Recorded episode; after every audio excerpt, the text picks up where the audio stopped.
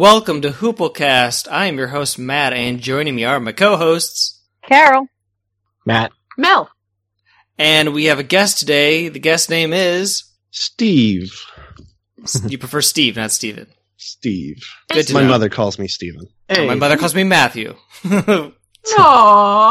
My mother calls me Carol Jean. Aw, I like that. Melanie? Uh, Mel- Melanie? Just Melanie. Just Melanie. Oh, that's Matt, awfully, you're- awfully boring. You're named Maddie. Ma- Maddie. Maddie. I've got a few friends that call me Maddie. Um, I let them get away with it. It's not my, it's not my, it's not my favorite, but I guess it's a love it. little, it's a little endearing, I suppose. No, it's sweet. It's been a while, folks. Last time we chatted Yeah. was November, maybe? No, really? That long ago? Wow. Yeah, we recorded on November 18th, and here it is February 17th. Ooh. Oof, three months. Hmm. I moved. We had Christmas, New Year, 2019. A Off lot to happened. a fantastic start. We've got a lot to talk about today. Uh, let me just say, say up front that one reason why the previous episode was delayed in its publication was that I went back through all of our Deadwood recordings and stripped out the background music, which turned out to be a huge project. Much took much longer than I anticipated that it taking And why is that? The files are just the project files are so big that when I try and open them in Audacity, like it takes m- minutes to open and then to Yeah. shuffle I mean- through them and uh, yeah. What what do you mean? I mean, why did you remove all Oh, why did I do it? Um, I've wanted to for some time because I never thought that the volume levels were quite right, even though I would listen back to the recordings and it, it didn't feel like the music was too loud. It felt like it was at the right level. I still have people saying that it was too loud, so I thought, no, let's just go cleaner and strip out the the music. But I don't know if that's going to then um, make the recordings full of like pops and ticks and like all the little noises in the background. Like I, I like that the background music kind of obscured all of that. And now it's probably brought those kind of things to the surface, but I'm not going to go back and listen to all the podcast episodes to edit it some more. Like I, I can't keep going back to editing old stuff. Yeah. No. It's not a good use No. of my time. But I think it's uh, overall without the music, it makes for a more pleasurable listening experience. I hope. And I hope people find the podcast now that the movie's going to be coming out. Yes, very exciting. Yeah. So did, then we, did we- did we always know that's not going to be a theatrical movie?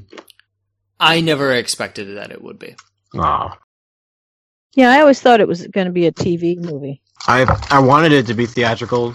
It'd be easier for me to um to find it. Like I don't have HBO. Well, I'm sure you will be taken care of. yeah. We'll, we'll find a way to make it work. The, the question is, how do we, how do, how do we approach th- covering the movie? Because if a typical episode took us three hours to talk about, what's a two hour movie going to be like? Do we record it in two parts? Do we just say, okay, block out your entire Sunday. We're going to, we're going to be at this for six hours. No. Or like, how do we, maybe the feedback is in, like, we record that two weeks after we record the main podcast. Like, I don't, I don't know quite how we're going to have to approach it. I mm-hmm. don't think we, like, yeah. I don't know if we need to spend six hours on talking. No, we don't. We don't. Mm. I think Carol's putting I- her foot down. We don't. We might though. Oh, yeah. Sometimes that happens. I'm glad you're putting your foot down, Carol, but yeah, sometimes that does Sometimes happen. it's you, Carol. Sometimes it's you that takes us on tangents and keeps us here. only occasionally. Only occasionally. But I, I do. I, you know, mea culpa. Um, but I actually was wondering if um, any of us wanted to um, do a uh, like a separate recording of as we're watching it. Uh, I think thing. I think we should do a commentary track. Yes. Yeah. I don't know if we all want to do it together or we want to do it separately or what. I think we sh- we should try and arrange to do it together. Mm. And That- then and then I would have to I'll have to rewatch it and take extensive notes. And Oh, then yeah. I'm going to have to do some research. hmm So all of that's going to take time to put together. So if we can watch do the commentary, eh, I could release that pretty much after the the thing airs. Right. Then that's something to put in the feed while our subscribers wait for the full discussion podcast. And then I'm thinking that it'd be best to do an episode where we talk through the through the movie and then maybe a week later an- another episode where we do things like our quotes, our character rankings, the feedback segment, like all the kind of like extra stuff. Mm. That Sure. might that might be like the best way. So it would be almost like a three episodes we, of content we could get out of this thing. Yeah. Yeah. I don't want Yeah, to half-ass it because this is going to be the last new Deadwood thing we're ever going to get. So I don't want to. I don't want to just do it Like, like oh, it's like it's nothing, right? that you know. of. and, and you never when you do a commentary uh, you never really get everything because people are talking over stuff and all of that so i definitely would want to watch it at least one other time before talking about it Right. Same. Yeah. Okay.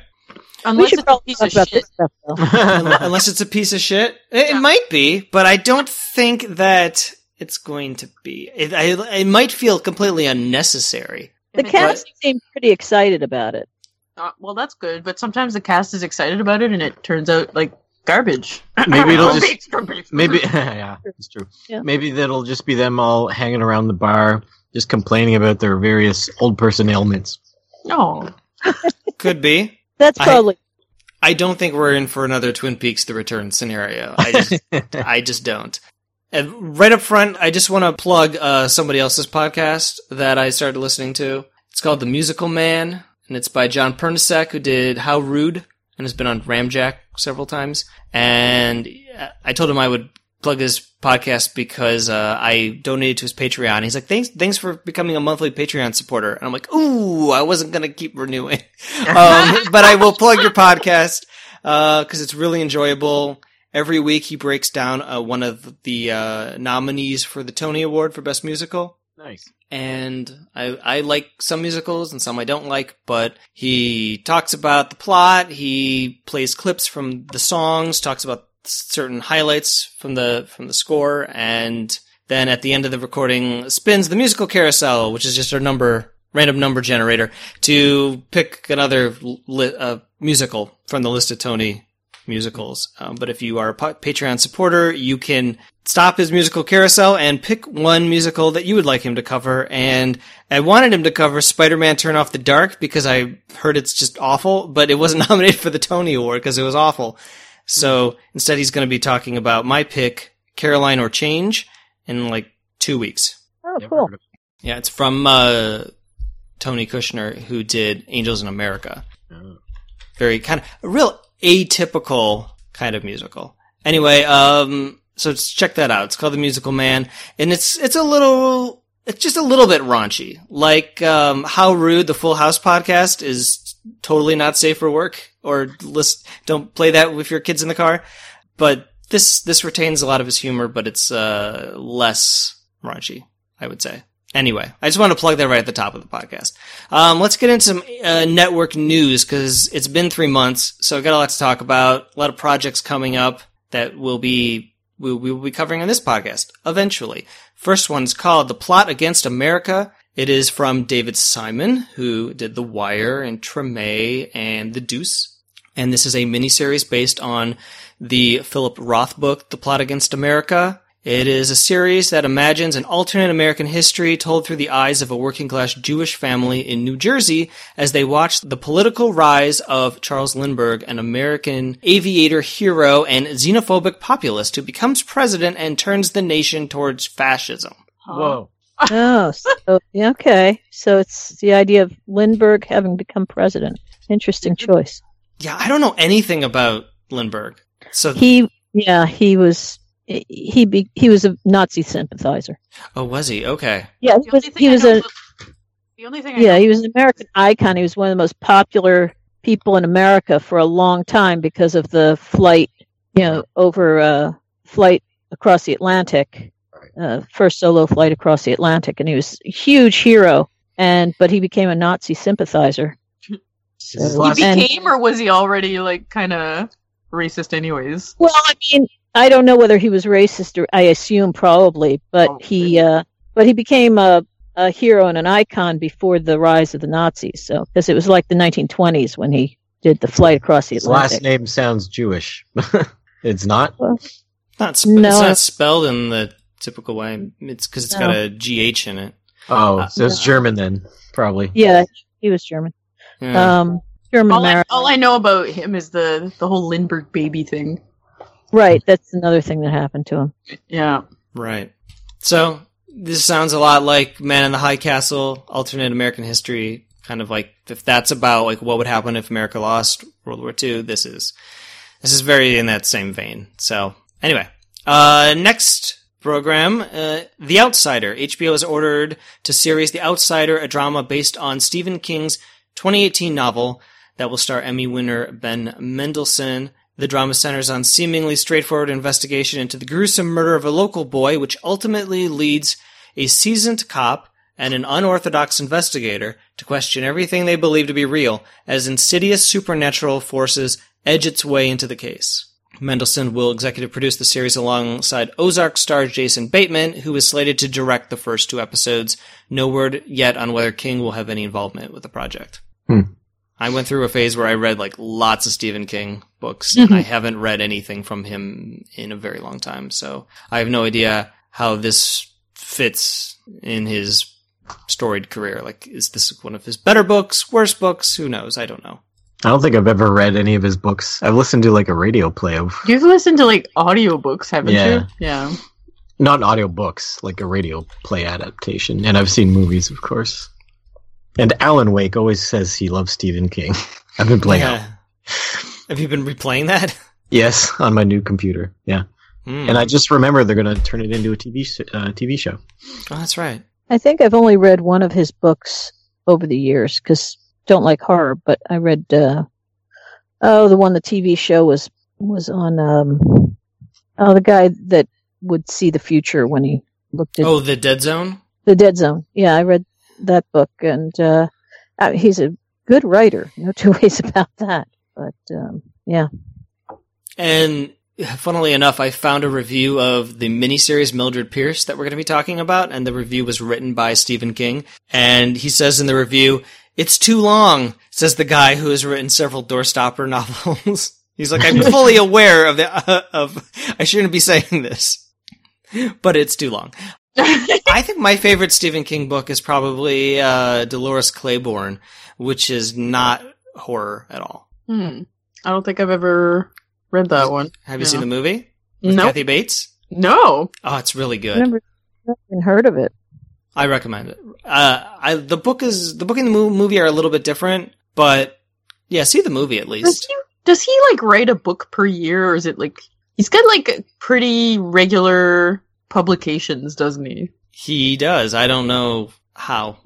Yeah, like that's I feel like most of his books are like kind of similar anyways. Like there's always a writer. yeah, there's always an alcoholic writer. Not Right. always, but mm, Often. yeah. You write what you know, I guess. yeah, Jean-Marc Vallée, director of Big Little Lies, has lined up another HBO project. It is a adaptation of the memoir Gorilla and the Bird by Zach McDermott. It's described as an inspirational tale of a mother's unconditional love for her bipolar son. Zach fights to regain his sanity after a devastating psychotic break, turning to the only person who didn't give up on him, his mother. Once a highly successful public defender for the Legal Aid Society of New York, Zach's sudden illness takes him on a harrowing journey of delusions and antisocial behavior, leading to his eventual arrest and commitment to Bel- Bellevue Hospital. Gorilla and the Bird. you you always tell me about so many things I've never heard of. I. Yeah. You're welcome. the Americans alum Matthew Rhys has signed on to star in the Perry Mason limited series currently in the works at HBO. The project was originally put into, into development in 2016 with Robert Downey Jr. set for the lead role. However, it was announced last year that Downey Jr.'s feature schedule would prevent him from starring in the series. So Matthew Rhys from The Americans will take over in his stead in the lead role. Rhys's Perry Mason is described as being at a time in his life when he is living check to check as a low rent private investigator. He is haunted by his wartime experiences in France, and he is suffering the effects of a broken marriage. The series will be set in 1932 Los Angeles. Based on characters created by Erle Stanley Gardner, this limited series follows the origins of American fiction's most legendary criminal defense lawyer. When a child kidnapping case breaks down his door, Mason's relentless pursuit of the truth reveals a fractured city and just maybe a pathway to redemption for himself. Hmm. So Perry Mason started out as a a um, Private Detective? investigator? I guess so. that's I would have never guessed that. I was waiting for them to say, you know, that this was a young, sexy Perry Look. Mason. Oh, this is like No, I'm just waiting for that to like, please no. But don't do it. Don't do it. Yeah, Well- really. Mm, I was going to say that hopefully Matthew Rhys is not listening to this podcast because you just called him not young and not sexy. No, I don't know. I, I don't know what the guy looks like. I know nothing about him. I was waiting for in the description them say that, but I, I really have no idea what the guy looks like. So He's no, I wasn't. Perry his- Mason. Perry Mason shows up to court shirtless. Hey. Oh, it's hot. It's just hot in this courtroom. Oh man. Just, just crim- justice just makes me so hot. I gotta take this, take this suit off. he like slowly unbuttons his shirt, loosens his tie. Whew. Yeah, I didn't, Just I didn't me. know he was a uh, private investigator. I'm getting Philip Marlowe vibes from this. Yeah, I, I, I'm now I'm kind of curious as to whether that's actually the Perry Mason, you know, origin story, or whether they're just making this up out of thin air to get it to be, you know, I don't know, to like what was the Otto Preminger quote about uh about uh, when he was making oh the movie about the the foundation of Israel, and he was sa- and it was like this award winning book and all of that, and he said, "Don't worry, we'll fix it." Hmm. You know? Yeah, and I have no. I, I'm not familiar with Perry Mason. like I remember being on TV. Yeah, it was played by Adam Burr. How old is it? Like, I thought it was like a 20s or 30s thing, or but I guess that- I know the TV show was on like in the late fifties and sixties or so. I don't know. It was. It was. Was used it to- also a radio play? It seems like a lot of these were radio series Yeah. before they became Yeah. TV. Sh- yeah, so I don't know. Yeah. Maybe maybe them in the novels he started off as a uh, Yeah, it's possible. as a private investigator. Perhaps this will be like HBO's Sherlock, where they do a limited run every couple of years, and we'll see him catch up and become a an attorney at some point. Anyway, uh, we talked before about the S- Sopranos prequel movie, The Many Saints of Newark, and it was announced a few weeks ago that Michael Gandolfini, son of the late James Gandolfini, will be playing the young Tony Soprano What? in the prequel movie. okay. He says, It's a profound honor to continue my dad's legacy while stepping into the shoes of a young Tony Soprano. I'm thrilled that I'm going to have the opportunity to work with David Chase and the incredible company of talent he has assembled for the Many Saints of Newark. Alan Taylor's directing the movie for New Line. The cast includes Corey Stoll, Billy Magnussen, Jon Bernthal, Alessandro Nivola, and best of all, Vera Farmiga. Ah, sweet. very interesting. The film will be set during the Newark riots in July 1967 when the acrimony between African Americans and Italian Americans became lethal as 26 people died and hundreds were injured in New Jersey's largest city. Yeah. I remember that. I'm sure uh, Michael Gandolfini will be treated like royalty on set, which is probably true to the Soprano character. So That's right. Hmm. I, I guess Um, he's an actor of that he's been in stuff. So I'm Have hoping you that seen him in I've never s- I've never seen him in anything. Hmm. But maybe, you know, uh, fingers crossed. Who knows? Right. Right. It's more important that the Deadwood movie is good than this movie. Okay. Yeah, I just. I, it's. It's weird. I. I hadn't really. It just seems strange that they're placing it in Newark, but okay. And then lastly, I'll, I want to bring your attention to an upcoming miniseries called Mare of Easttown. Mare, M-A-R-E, Mare of Easttown. That is because Mildred Pierce star Kate Winslet is starring uh, in the role, the lead as the lead character. Winslet's first television role since 2011 when she won an Emmy for playing Mildred Pierce. And the show is about a small town Pennsylvania detective who investigates a local murder at a time when her own life is crumbling around her. Okay. So did you say M A R E or M A Y O R? You said mare, The former. And- like a I said horse. like a horse, I guess. Yeah. Yeah. The horse. Hmm. Okay. she she gonna turn into a centaur? I Uh, It might like- be her mm. character name. So just like Mildred Pierce is her character name. Mare, Or it could be, you know, about horses. but it's not. but it could be. Oh. I'm very confused. Let's move on. All I- important. All I can think about is the, the Millennium episode where there was a guy killing horses, and Frank Black was thinking that it was like he was about to cross over from killing horses to killing people. Yes. So maybe that's like this. Maybe there's there's some sort of like animal abuse, but that's like the red flag that where she's like, I gotta, she's piecing stuff together. Maybe The pathology. I don't know. we're gonna see a lot of dead horses. is What you're saying? It maybe, or maybe she's a centaur. yes. I feel hope like there needs to be a little bit more to, maybe- to that plot to make it worthwhile, but Or maybe it's all about racehorses and stuff. could be. We'll be talking about racehorses very soon when we cover the show Luck. Hmm. but first, we're going to talk about Mildred Pierce.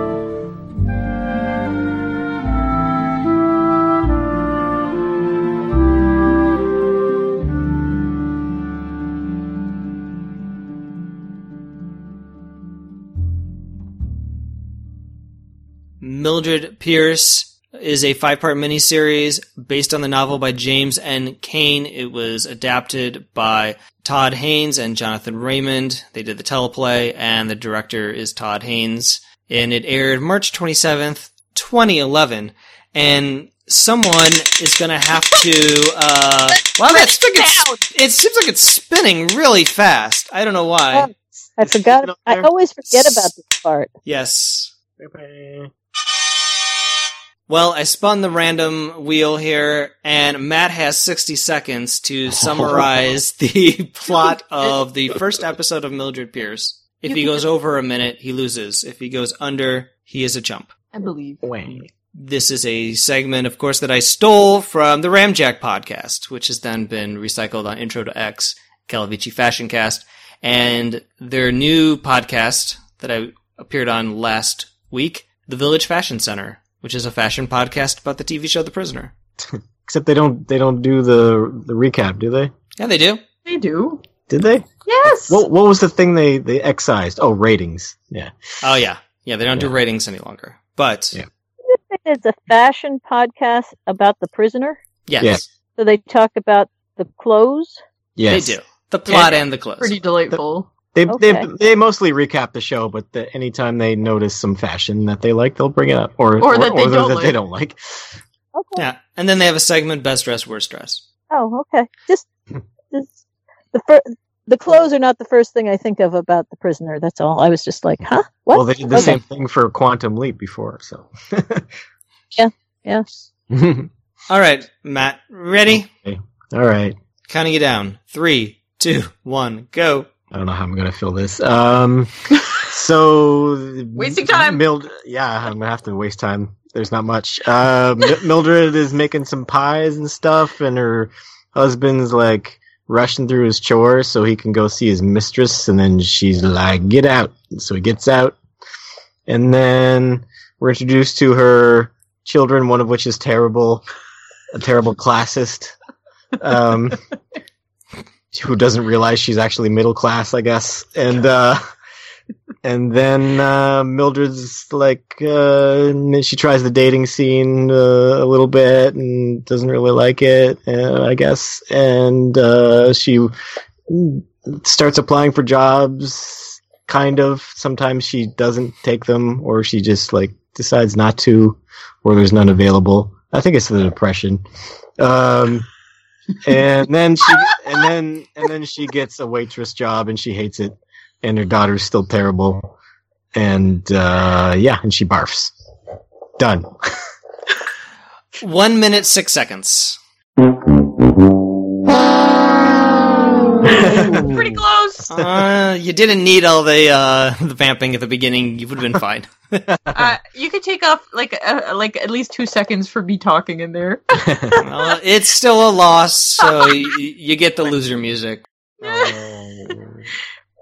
Okay. So I didn't know what this was when I started to watch it. Neither did we.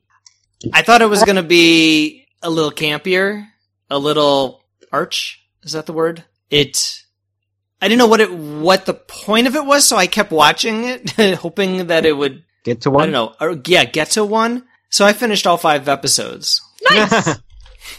so you must have enjoyed it I yeah, I enjoyed it, but I wanted to know. I thought something big was going to happen, something explosive would happen, and it it seemed like at the very end, like it was going to, and then it didn't. But the movie w- version of this had a murder subplot at the Yeah. end. And this, This is just, didn't. and this is just the day a day in the life of a homemaker Well, it becomes a little more complex. It, it there's a time jump after the third episode when the daughter is much older. I, Does she, I don't know. get, does she get even worse oh yes, Yes. Ooh. We'll have to keep watching that. i hate her Oh, But she- but she's she- awful. but, but whatever she does is endearing to her mother yeah, she's I like- don't understand. She's like that. making fun of lower class or poor people or whatever. And then her her mom's like, "Oh, you're so precious," and like hugs her and kisses her or whatever. Yeah, it's like, what's wrong with you?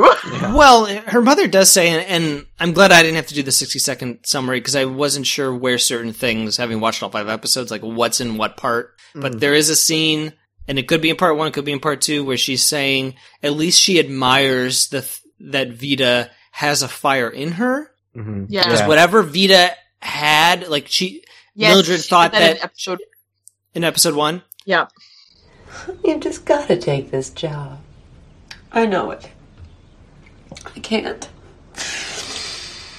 But I've got to. And if you've got to, you've got to. So quit bawling. Hmm? Lucy, promise me one thing. Promise. You won't tell a soul. Well, I won't even tell Ike. No, no, I, I don't care about Ike or any of these people, what they think. It's on account of the children, the chance of them finding out. I just. I just can't have them knowing anything about it. Veda in particular. Uh, Veda, if you ask me, has some funny ideas. You don't understand her, Lucy. No, she has something in her that. that I thought I had. And now find I don't. Pride or, or nobility or whatever it is. That pride? Oh, I wouldn't give a snap of my finger for it, but you're right about her. Veda wouldn't do it herself, but she's willing to let you do it and eat the cake. That's what I want for both of them. Not just bread. All the cake in the world. She said, she's like, I thought I had that fire and it, and I don't. So at the very least, my daughter has this and I don't want to stamp it out. Yeah, but it's not good. Oh, it's not. No, It's she, judgy. she's not. She's awful. I I was aware of the movie. Um, I think I, Yeah. I mean I think I saw it years ago, uh, but long enough ago that I I don't remember it very well. I mean I know that um, you know what's her name won an Oscar for it, Joan Crawford. Joan Crawford. And it, it was you know a huge thing in her career and such, but um, I wasn't really looking forward to seeing it as a series. To be honest, I was like, all right, well, it it wasn't the kind of drama that ever really um, attracted me very much. So um, yeah, it I wasn't all that thrilled about what it turned out to be. So I did I did my research for this this show. I watched all five parts of the miniseries, and I watched the 1945 film. Nice. Uh, and I managed to get a copy of the book. I went to my local library and uh, rented a copy of it just uh, just to see the comparisons. And the so the 1945 film, it's uh, like Matt said, they they throw in uh, a, a murder mystery. I guess uh, they do that right at the beginning, and then there's like flashbacks for the rest of the film. And I guess that's to really hook you in. It's a it's much more like film noir style. Um, but it, it kind of goes off the rails. It, it, it doesn't follow the book. The miniseries now, the the five part miniseries, does closely follow the book, even using um, uh, all the original dialogue. So all the all the dialogue is, is like straight out of the book. Um, but uh, I I feel like I'm ready to both defend and attack this miniseries. Interesting. Um, So what No. I read was first of all, you don't get extra credit for watching the movie. Just so you know. uh, I think he should. I really do. Yeah, we didn't do that. All of this work he did.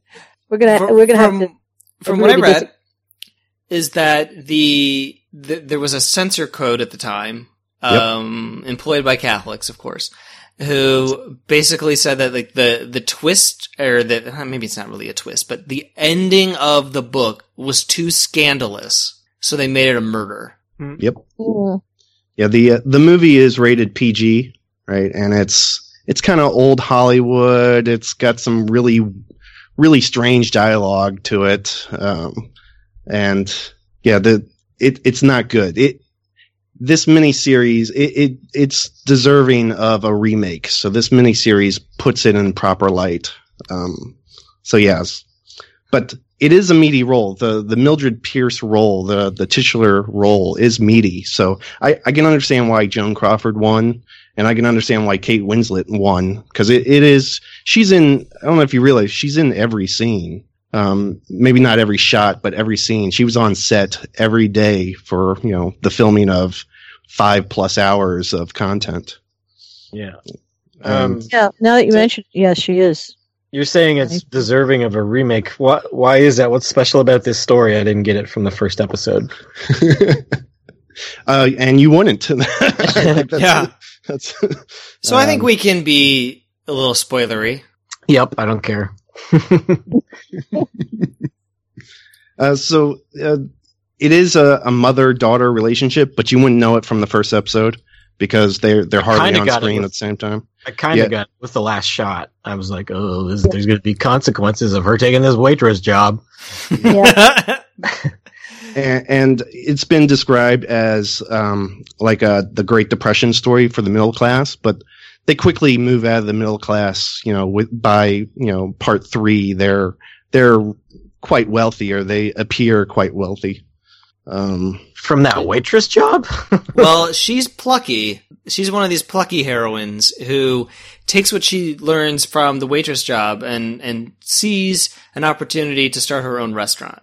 Ah. She uh, sees that most of the patrons are ordering chicken, and although they have a large menu, they're they're not they're not selling as much as they just sell chicken. And she sees the waste that gets thrown away, so she's like, "What if we just sold chicken?" Yeah. So she opens a chicken franchise, and she sells chicken and waffles Oh, and her her homemade pies. nice. And then after opening her first restaurant, she opens another, and then she opens another. So she opens at least three restaurants, and really becomes a a businesswoman, a um yeah, a small businesswoman. And then her daughter doesn't like what? Or her daughter's always wanting more. I, I- I think that's what you're supposed to understand is no matter what, how how much this Mildred bends over backwards to get what her daughter wants, her, her daughter's always wanting more.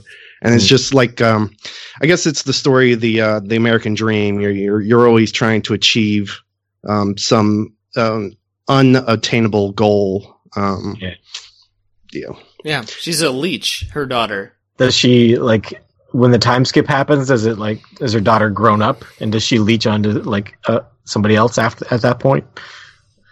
No, No. no, she's she does at one point fake a pregnancy of a rich a rich family, um, and the the the mother of the of, of the son, who we never really see the son, um, is actually the woman that she interviews for as a as Mildred interviews for Oh, the when she interviews goes that maid job. Yeah. Yeah. and, and then it's like I can't with this, which is the first of many scenes in which Mildred is like, I can't, it's too much. And that's when I went on Facebook and wrote, "Toughen up, Mildred." But So- so the daughter, yeah, she fakes a pregnancy. She and and Mildred's like, well, you you got pregnant. You're gonna have to to marry this guy. And the and the daughter's like, "Uh, actually, mother, I would rather just have the money. And that's when Mildred's like, are you even pregnant? Oh my god, you're not even pregnant. Wow. a lot of the the movie is coming back to me now. Certain scenes in the movie, but yeah, I had remembered it as being that kind of a a story. Now in the Um, end, in the end, does she ruin her mother's business and her whole life? She very nearly ruins her mother's business because her mother tries to, well, she keeps her on, you know, uh, financially, even though at this point her daughter could pay her own way. Mm. She's still trying to keep her daughter in a high society style and custom, and she ends up kind of taking money away from her own business. Well, worse, th- I mean, not worse, but also uh, an obstacle for Mildred is the Guy Pearce character, the the guy that she meets in episode two, and he also ends up being a leech on her. He he's much like Veda in that they uh, they both can spend money, but they don't know anything about the value of work. So he she ends up buying a very expensive house in Pasadena for him. Terrible. Yeah. Mildred Does is she just ever- lonely. I mean, that's that's a lot of it is that she's just she seems lonely and, and desperately wants affection. Does she ever get to win? Yeah, she No. wins. I I think she wins. Yeah, I don't At- think she wins.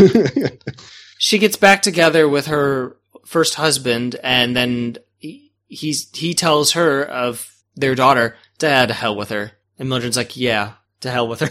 Yeah. yeah, I found that ending very much like uh, Chinatown, where you know it's forget it, Yeah. Jake. It's Chinatown. Yeah. Yeah, a lot of people don't like endings like that.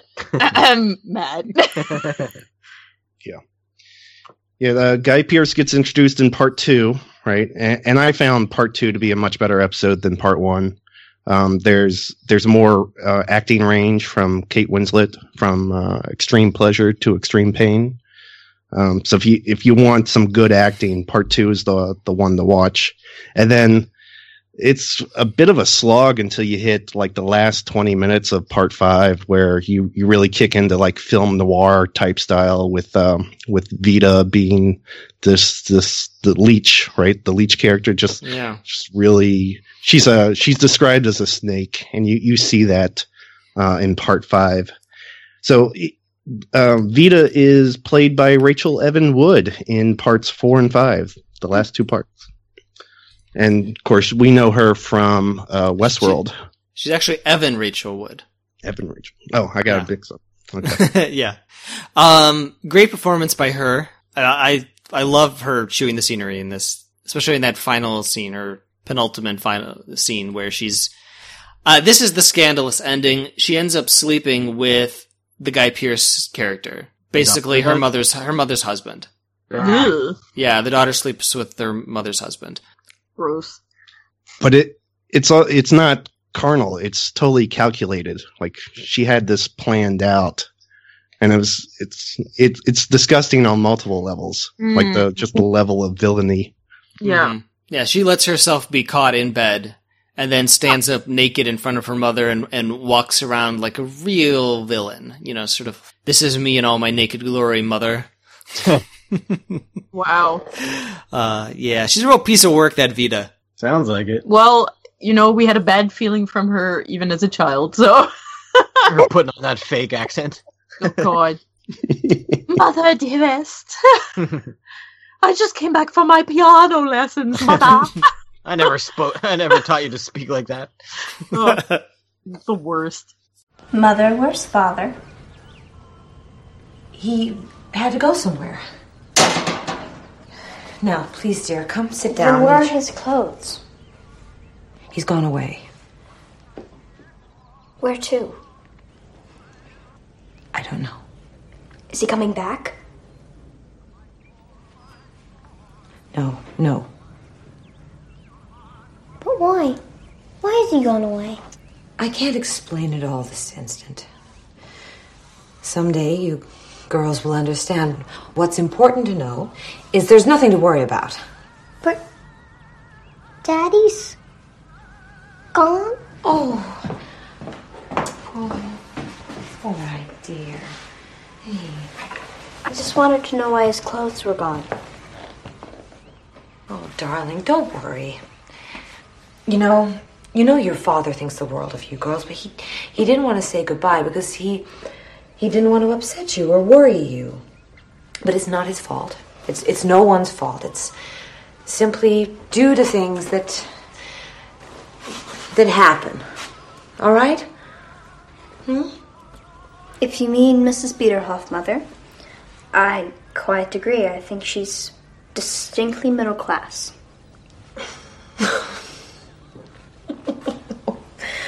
Oh, Veda. Oh, my darling. What would I do without you girls? Hmm? My beautiful, lovely, lovely girls.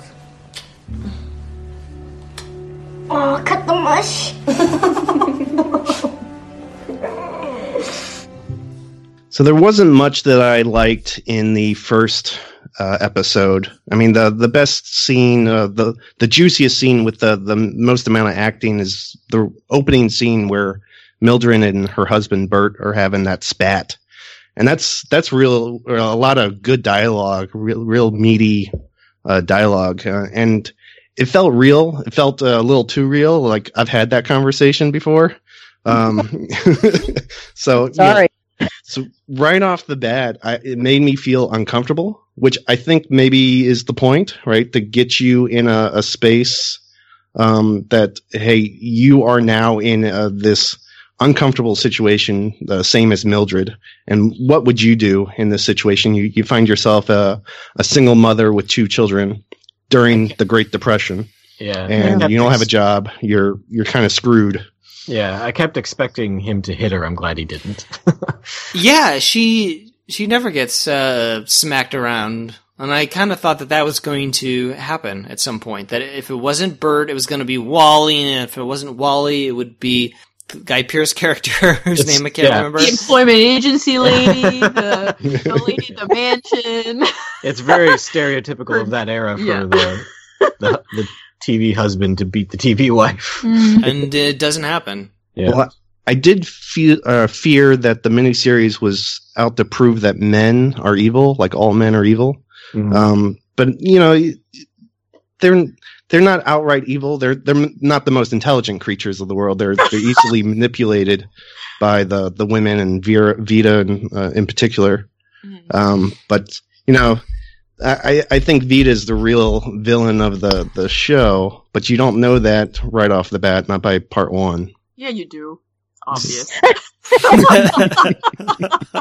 I thought it was just about making pies. I thought that's what the, the show was about by watching part the one. Pie business, yeah. Yeah. I guess it goes It into was- the chicken and pie. By the way, speaking of pies, it really bothered me that she was making that pie crust with her jewelry on. I'm Yeah. like, you don't do that. You're it's gross. Like you're gonna get your jewelry's gonna get all crusted and like disgusting. Yeah. Yeah. Anyways, that was like my main complaint about the whole show. Just the jewelry while you're making pie crust. What are you thinking? I do want to give a shout out to uh, Melissa Leo as the gin runner Lucy, the the neighbor. She's a, Yeah. a friend to Mildred, and she's she just plays it perfectly. Melissa Leo, I know from Homicide, one of the, the Baltimore shows. Um, Recently seen on Hooplecast on Uh, Treme. Treme, yeah. yeah, she Yeah. was the attorney. Um, as She's long as we're doing, as long as we're talking about shout outs and stuff, uh, when you mentioned about the the rings when making the pie crust Yes. on the pos- on the positive side, yes. they did one hell of a job with the um, detail on I know. a lot of the sets and the set dressing and the costumes. yeah. Oh yeah. I mean, when they showed right down to when they showed um I don't know if you remember the um the blisters she had on her ankles. Oh, I know it was great.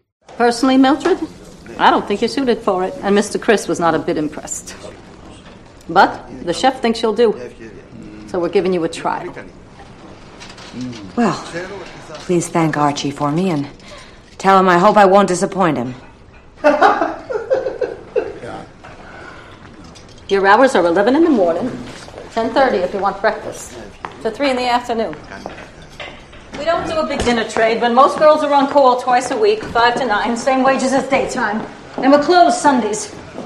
You'll need white shoes. As for nurses regulation, any of the stores, 2.95. What's the matter, Mildred? You don't want the job? I'm a little tired, is all. I don't wonder. The way you trot.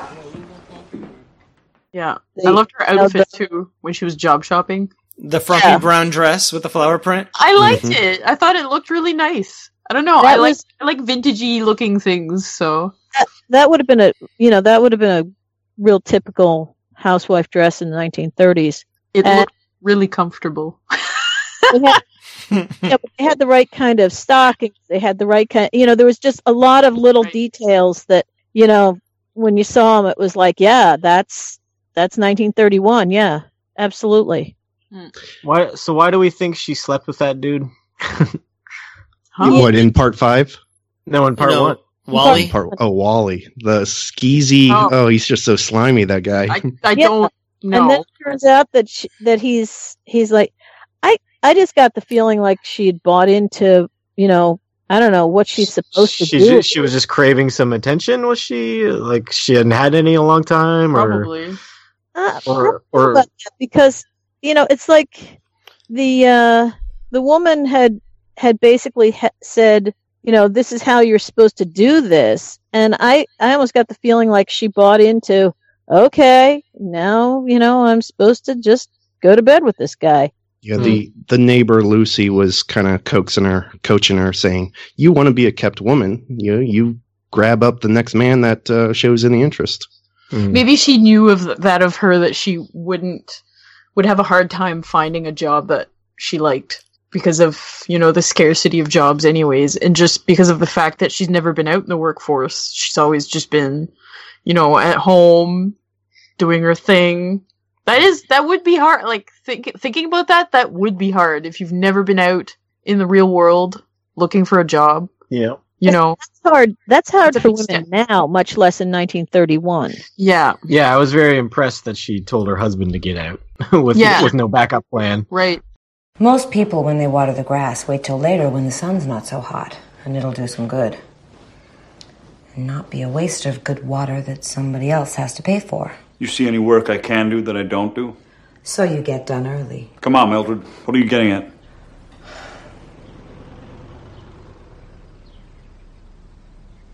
She's waiting for you, so go on. Who's waiting for me? I think you know. If you're talking about Maggie Biederhoff, I haven't seen her for a week. She never did mean a thing to me except somebody to play rummy with when I had nothing else to do. Which is practically all the time, if you ask me. I wasn't asking you. So what do you do with her? Play rummy for a while, then unbutton that red dress she's always wearing without any brassiere under it, and then flop her on the bed, and then play rummy some more, and then flop her on the bed again. Gee, that must be swell. I can't think of anything nicer than that. How'd you like to go to hell? Ever since you met that useless. Do you hear me? Crying out loud. Then tell, then tell me I'm wrong. Tell me that's not precisely where you're going. Suppose I am. Then you might as well go pack your bags and leave for good. Because if you, if you go out that door, I swear to God, Bert, I'm not letting you back inside. Keep on, Mildred. Keep right on, because one of these days you don't watch out, I'm calling you. You're not calling me. I'm calling you. You go over there today, Bert, and that's the last you see of this place. So help me God. I go where I goddamn please. Then pack up. Fine. If this is what you want, okay.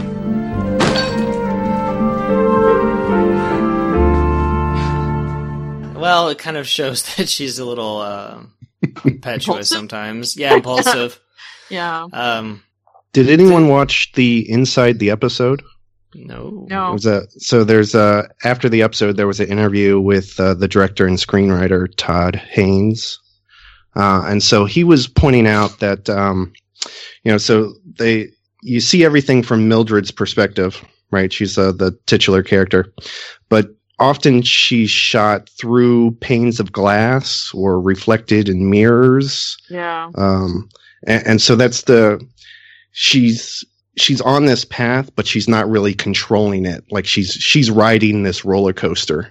And so you don't see it from her perspective but more like um uh um an outside or separated or uh, distance from there's some kind of distance from the control that uh, that she's on.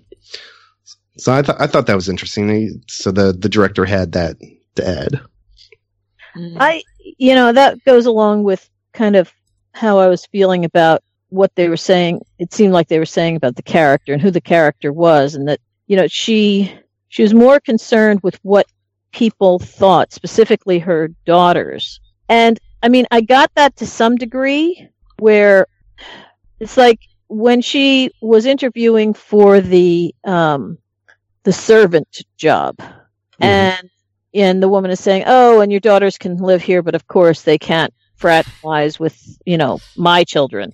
Yeah. And you know that would have been an incredibly toxic environment to raise um, children in if you don't want them to grow up thinking that they are pieces of garbage. and and For so Veda, it may have been a nice balance. well, um, but then the idea that you know you couldn't possibly be a waitress, that you know being a waitress is you know is just so horrible. Um, Well, it kind of it kind of was horrible in a way. she wasn't treated real well. no, I mean people generally, you know, there's a lot of people, especially at that time. Labor was not considered. Um, y- you know, people were treated like garbage. That's why unions were born. Um, and you know they were being taken advantage of like crazy, and it was it was bad. Um, but uh, but there was definitely a a uh, feeling of um, that it was how people viewed her that was more important than actually what she wanted. right right. It was- Yeah, which kind of went al- with that question of why did she sleep with that guy? Well, just before that, she was told by somebody that that was the thing to do. Mm-hmm. Yeah, it made me start to think of the role of the parent and the sacrifices parents make for the sake of their children. Like she was willing to kind of do anything if it, you know, advanced um, their position, uh, especially for for Veda, you know, advanced hers. But uh, you know, I've I've only been parenting uh, for the last five years, so I'm I'm still new to this. But Keep your uh, eyes peeled for Veda then. But I think in at least in part one, I would have made all the same decisions that Mildred made. I mean, I, I I probably would have ended up uh, a dishwasher, you know, um, just to, to get some kind of income. Sleeping with a skeezy guy. You don't want to. Yeah. yeah, yeah, you would have done that, huh? Okay. You don't want to end up on the breadline. Yeah. The agency doesn't normally handle domestic help, so this one's strictly off the books. I was over in Beverly the other night, and I got talking to this lady that's going to marry this director. And he doesn't know it yet, but his house is in for a big shakeup. So, she needs a housekeeper. And on account of all that fine domestic efficiency you were telling me about, I told her about you.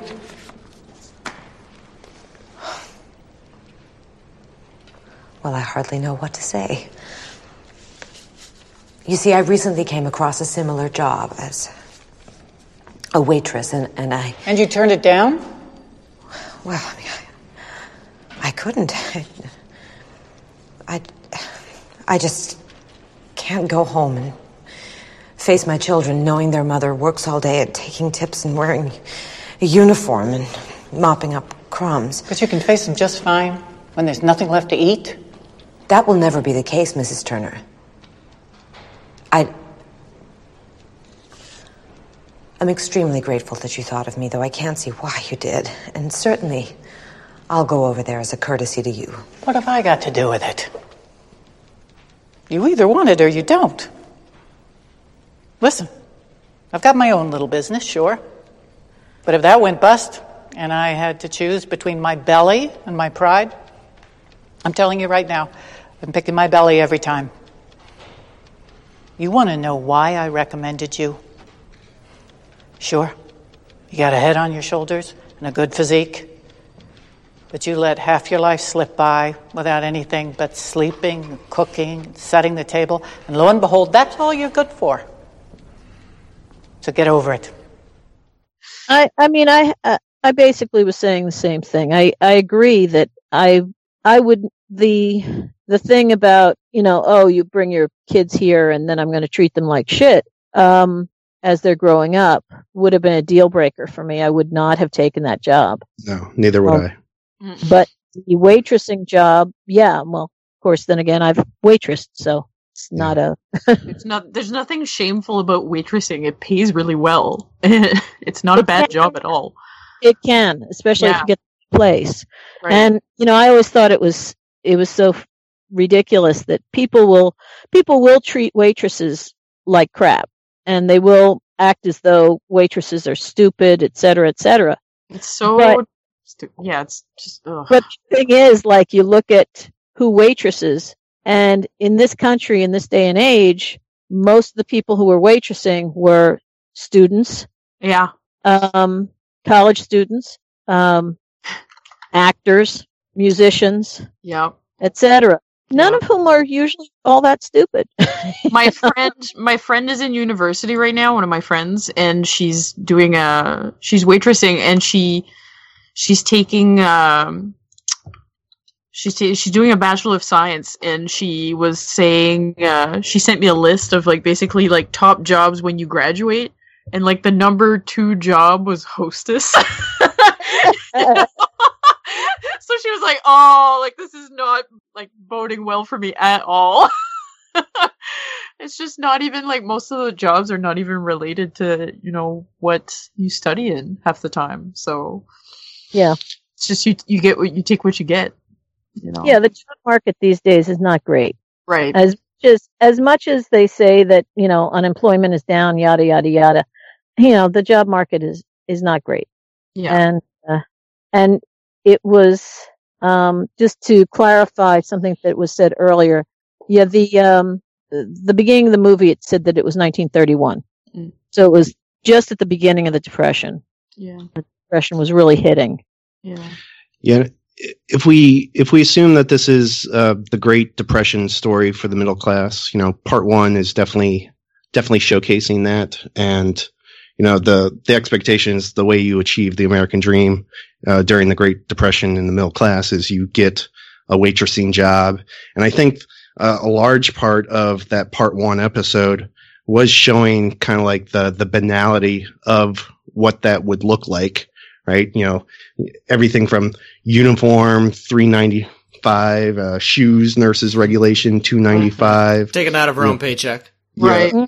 all the just kind of the sense that adds up or you know detracts I, I was looking at i was looking at closely what everything costs like onions three cents limes eight cents Yeah. Um, today's special sausage blue plate with rich sauce italian salad french fries italian bread coffee or tea and pie 35 cents that's not a bad deal That I'll that. expensive mansion that they bought in Pasadena was a whopping fifty-five thousand dollars. How much? It was fifty-five thousand. Fifty-five thousand. A lot. Yeah. That yeah, it was a lot. That was in what year was that? By that point? Oh, it was probably nineteen thirty-nine, maybe. Okay. Wow. Because you figure, you figure my parents bought a house in um, New Jersey. Now, admittedly, it was you know in the boonies at that point, not anymore. Um, that was uh, a nice size house, not a mansion in any way, but a nice size house for fourteen thousand on like a quarter of an acre of land or half an acre, half an acre of land. So you know, it's like that's twenty years later, and fourteen thousand could buy you a nice house with a pretty decent sized piece of land in New Jersey. So I was wondering what kind of job Veda would approve of And all I could come up was that with is that she would not approve of any job that her mother would do. It doesn't matter. She Movie- should be. She should be home. Well, I don't even think that. I and and I, she Veda probably believes that work in any form is is middle class, distinctly middle class. You just use Even the mo- man, even the man, the male should not be working. He should just be living off of the money that he inherited from his father. Right. right. She's living in a fantasy world. That one. Oh, absolutely. Yeah. Yeah. Well, and sh- and spoiled, so spoiled. Uh, like she gets a- yeah. Mildred sacrifices everything, gives her everything. At one point, Mildred's putting away money to buy her a piano for Christmas, and when Mildred can't afford to get her the piano for that Christmas, Veda somehow figured it out or was told that that's what her mother was. She was expecting it, and when she didn't get it, she threw a fit. Mm, wow. Yeah. And- Ungrateful, snotty child. Mm-hmm. Yes, and uh, yeah, and it's you know that was the that was the old expectation of you know what a you know a wealthy person you know didn't work. I don't. mean, yeah, I don't. I don't see what the big deal is. You just use the money that you inherited from your slave-owning uh, ancestors. Right. and I mean, uh, a man, okay, a man could have a job like you know a banker or something like that. That was that was acceptable. But I mean, even it seems I keep coming back to the first time I remember hearing something about this was on the TV show The Avengers, the Yeah. British TV show The Avengers, Mhm. back um, with with um, Emma Peel. Emma Peel and all of that. And there was a moment I remember John remember. Steed. Uh huh. And Yes. uh, John Steed was being asked by a shop owner or something. He was undercover, and he was asked as a shop owner, "Oh, in your profession?" And he looks aghast and he says, "Gentleman." And the man so. At Uh, you one know- point, um, no, sorry. no, no, go on. At one point, Veda calls this lovely home that they live in a hovel.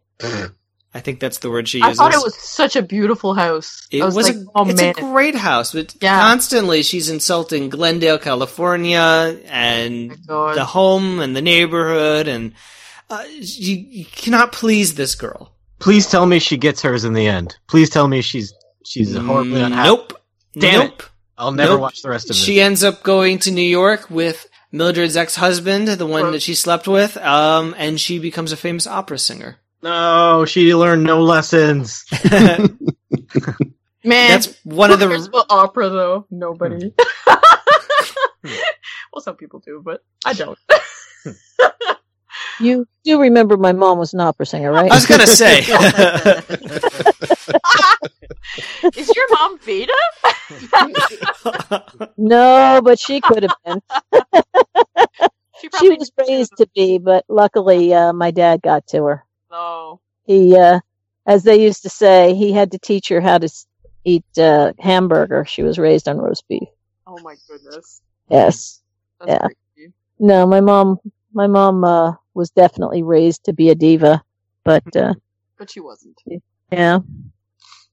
So yeah, it would be interesting. It's kind of interesting to think about people like some people who are raised to be, uh, I guess, like Veda and turn out fine, and then other people, you know, just turn into monsters. yeah, my my mom chose her her husband well. Yes. she got over her mostly got Yeah. over her upbringing. Yeah. you know. But she could still she could still play the game when when so, when she met somebody who was like that, Mhm. and the knife uh, come out. It was like, okay, I want to take a couple steps back here. Yeah. yeah, yeah. It's a whole cultural thing. Mm-hmm. Yeah. Although I feel so bad for Mildred and how desperately she wants her daughter t- to love her and respect her, I don't think we ever get the scene in this miniseries where she tells Veda everything I've done for you. You know, I don't think we get that classic scene where she lays it all out on the line. Damn it. Hmm. I- I don't think Veda would care. I, I Yeah. think that's, I'm that- not sure that's she would. I'm, I, but still, it would be cathartic to have Mildred realize that and really spell it out. But instead, Mildred internalizes a lot. Yeah, she does. And I have to say, at least the husband who initially cheated on her at the end, eh, for, as a, well, I guess it took them a while to get divorced, but when they finally did, they still maintained a pretty good, healthy relationship. And when they recoupled, he was there to tell his wife, Mildred, to hell with her. Like, good for him. At least, and he never hit her. And like, the worst thing he did was, was cheat on her, which is bad, granted, but it could have been so much worse. Mm. Yeah, well, I mean, honestly, in some ways, I think the cheating on her was not the worst thing he did. The worst thing he did was not dealing with the cheating in an honest way Mm. when they had that fight and just leaving. Yeah. Did he even try to see his daughters? I'm not sure. Did they? That's you know, I only watched the first episode. Was there a relationship after that? I think so. Yeah, he, he went back to his daughters. He he kept up a pretty healthy relationship with uh, with them. Well, that's good. Yeah, that's nice. He he didn't forget them outright, but uh, like Did he- uh, like did he when he left, he took the car when he left, right? And uh, uh, you know he returned the car at some point. He's like, "Yo, you you probably need this more than I do." Actually, Mildred said, I need the car more than you do. Yeah, She's that's like, right. I'm wor- she's like, I'm working now and I need the car and you're going to give me the keys to the car. Yeah. And, he's, and he, and he says, okay. Yeah. Well, that's good. Yeah. Yeah, he, he wasn't totally evil. That's that's where I was going with that. It's like you know he may have been an adulterer, but uh, you know he's probably not not awful. He he wasn't Veda awful. Oh, so when we talk about Veda awful though, was there a redemption, redemptive moment for Veda when she was giving that opera performance and then said at the end of her performance, I, I want to sing a song that is not for the stage, not normally sung in this kind of atmosphere, but I want to, will you permit me, audience, to let me sing a song just for me? And, and she sings, oh, what, Only Chasing Rainbows? I don't know if that's actually the name of Yeah, the song, that's- but that's the lyric from the song. And, and clearly it was like her mother's favorite song. So she sings it.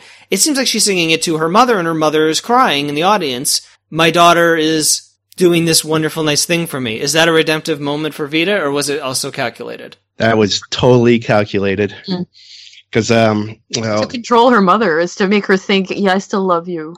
Yeah, because Monty uh, whispers uh, over to Mildred that this is this song's for you. So this this whole plot had already been, you know, conspired that she would come out and sing this song, and at that point, Monty and Veda were already sleeping together. They already had a relationship together.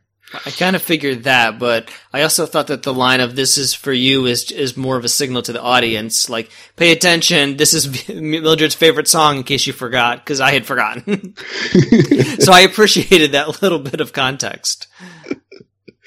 No, But it- yeah, it was- it's definitely like Veda's really good at, at leaving little crumbs for Mildred to uh, to pick up and sustain that the you know her mother's affection to to, to keep on that purse string. It doesn't take much when you really want someone to like you. Like, it really doesn't take much. You'll take whatever you can get, Yeah, right? Yeah. So, yeah. And sometimes it does feel that way with kids. Mm. No two ways about it. You know, especially when you're going through bad bad patches right. as as they grow up, or even when they're young. Um, you know, you can fall into that that trap. Mm. Of, I was like, oh, they said they said they uh they did this one nice thing today out of like all the like hundreds of awful things they were doing, which kind of Mhm. makes it. You're like, oh, makes it all worthwhile. Just the one nice thing. yeah. yeah or if or if you truly you know there was there was a woman who said to me at one point um when we were both raising our kids and Yeah. you know they were similar ages and she said to me um they always say that it's important to um like be careful of who your child is friends with yeah. but what if it's your child who is the one Right. that you know and i knew why she was saying that because i knew her child and it was you know it was kind of heartbreaking when she was Okay. saying it My children are angels. It's always the other child. I'm Well, glad. I'm glad you think so. um that's a whole nother problem sometimes Yes, but um for sure. but yeah i mean if if things are not going well with your kid and you ex- you are afraid that that child is not the greatest human being on earth Mm. and you're not sure what to do with it about it you know, any indication that, oh, look, they did something nice. Yeah. Yeah. Yeah, you'll take it, right? You'll take it because it's your oh. offspring. Oh, they're growing. They're developing. They're It's, it's almost like when your kid does something, it reflects on you as a parent, right? Like it's Oh, yeah, that too. Yeah. Yeah. You know, so if they do something bad, then people are like, "Oh, what are they going to think about my parenting?" You know, people Yeah. are going to think I'm aw- an awful mother or father, or, you know. And and that here would I be am talking about this. I have I have no kids, and probably never will, just because of that. it's really it sounds really to me. It's just the stress of like having to think like, oh my god, I could have a really awful kid or I could have like a really good kid, you know. You can't there's no control over that. There's a little bit of control. A little bit, but not a lot. Like they're their own people, you know. Yeah, but Mil- Mildred could have pushed back on Veda had she had the awareness to do so. And a lot Yeah. of uh, she spawned Veda. Like Veda is partially Mildred's fault. You know, nature and nurture. I think they're commingled here. Right. And of course, the father not being uh, a good role model either. And you know, he had an affair because he wanted to. Like he, and then that set a good precedent for Veda. Oh, I can just take what I want Yeah. and I'll get away with it because Yeah. my mother lets lets it get away with it. Yeah. Yeah. Let's read uh, Harold's feedback. Matt, I'm going to have you read this. Okay. Do it, Matt. There's a kitty in my way. He keeps whacking you in the face with his tail. Get out of the way, kitty. I miss kitties.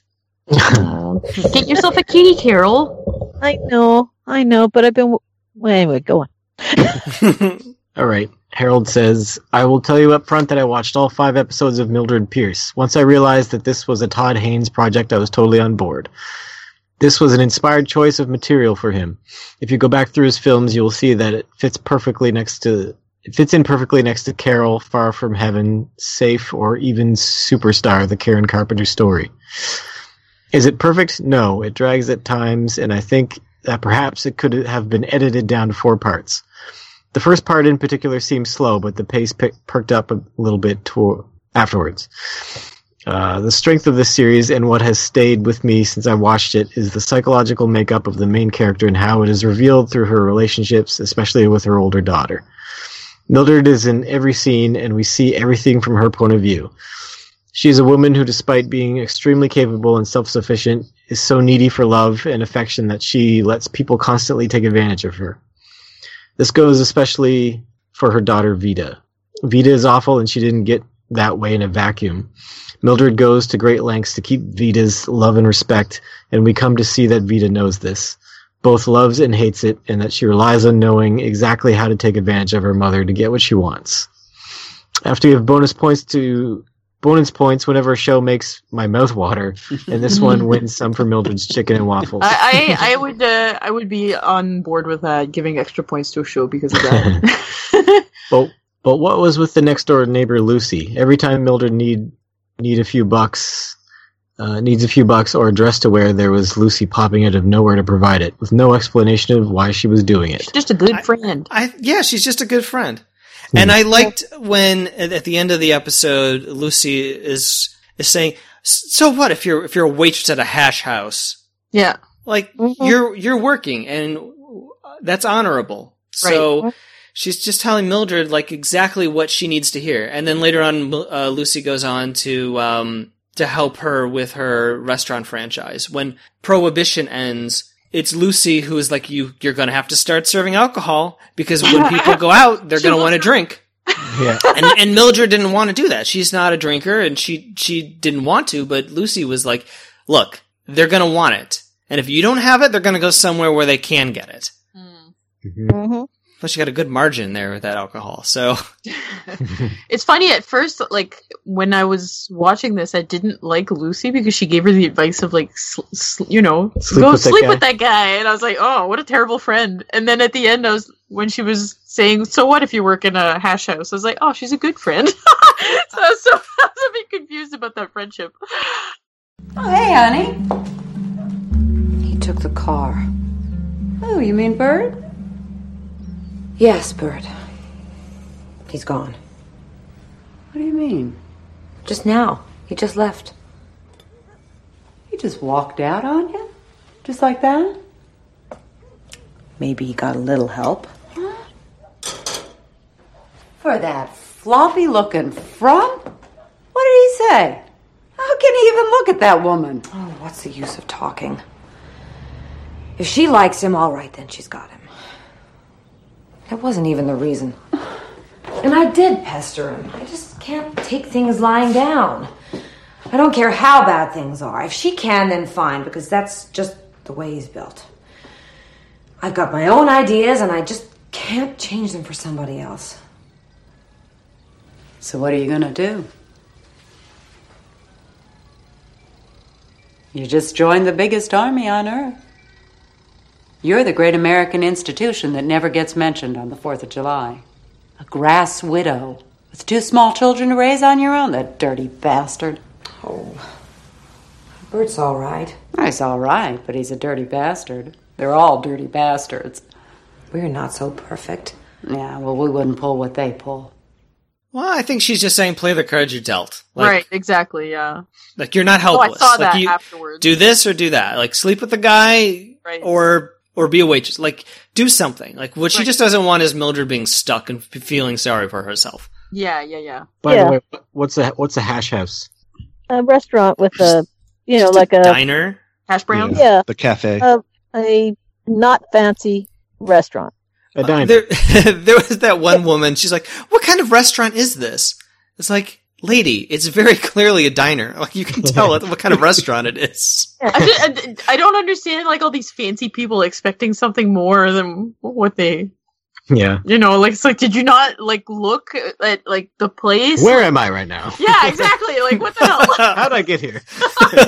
what is wrong with these fancy people Yeah, Uh, Harold continues. Is the this version- luncheonette. Yes. Is this version as memorable as the 1945 movie? No, but that one had a career-defining por- performance by Joan Crawford and amazing cinematography courtesy of Michael Cur- Curtiz, Curtiz, the director who made Casablanca and was a master at black and white lighting. But this version is worth watching too for anyone interest- who's interested in Todd Haynes, Kate Winslet, or seeing a female-centric drama with the great mother-daughter dynamic. I give this eight Bratty Brats out of ten. Bratty brats. Can I help you, Mother? Who asked you to go snooping around my closet for liquor? I didn't know there was any secret about it. And hereafter, I'll do the inviting. But, Mother, it's Father. Don't stand there and pretend you don't know what I'm talking about. You know you had no business saying what you did. I could tell by the cheeky look on your face. Very well, Mother, it shall be as you say. And stop that silly way of talking. Well, I was gonna. Can we rate it now? Yeah, go ahead. I was gonna give it seven, just because I w- I felt kind of not not bad about it or good about it. But now hearing the rest of the story, I feel bad, so it gets a six. Oh no. i would to- i liked it i would totally keep watching this No, I don't want to now that I know where it goes. i totally want to watch it You want to watch her get? you don't like, have to watch it with me You want to watch her get like used by her Sounds- daughter, and her daughter learns no lessons. No, it, it sounds incredibly frustrating and infuriating to watch. So my, my recommendation is at least watch part two because part two is much better than part one, and They're it not going to watch either part. they say that all the time. Well, I'll watch another one. I will watch part two because that's what we have but And then if you get hooked by part two, it's a long slog until you hit part five when it picks up again. I Uh, don't. I think part three is probably the slog because when Evan Rachel Wood turns up, it the time jump happens. It's a little interesting. correct. No, I li- I liked it. I would give it an eight out of ten, just like Harold. Eight out of ten, crusty jewelry, flower encrusted jewelry. So if we're rating just on part one, I did not like part one. There there wasn't anything appealing, and if I'm just watching part one, I'm not interested in going any further. Even though I did for this podcast, but you know, part one, Didn't, didn't have to. Again, no extra Yeah. credit. part one, I would I would give it a very low, maybe like four out of ten. I just mm, Whoa. yeah, very low. Yeah, I'm with you. Well, guys, Um, I, well, I mean, I'm not, as I say, I, I didn't have a lot of hope for this only because it's not my kind of story. Um, you know, ungrateful pieces of crap are not, you know, They're not fun to watch.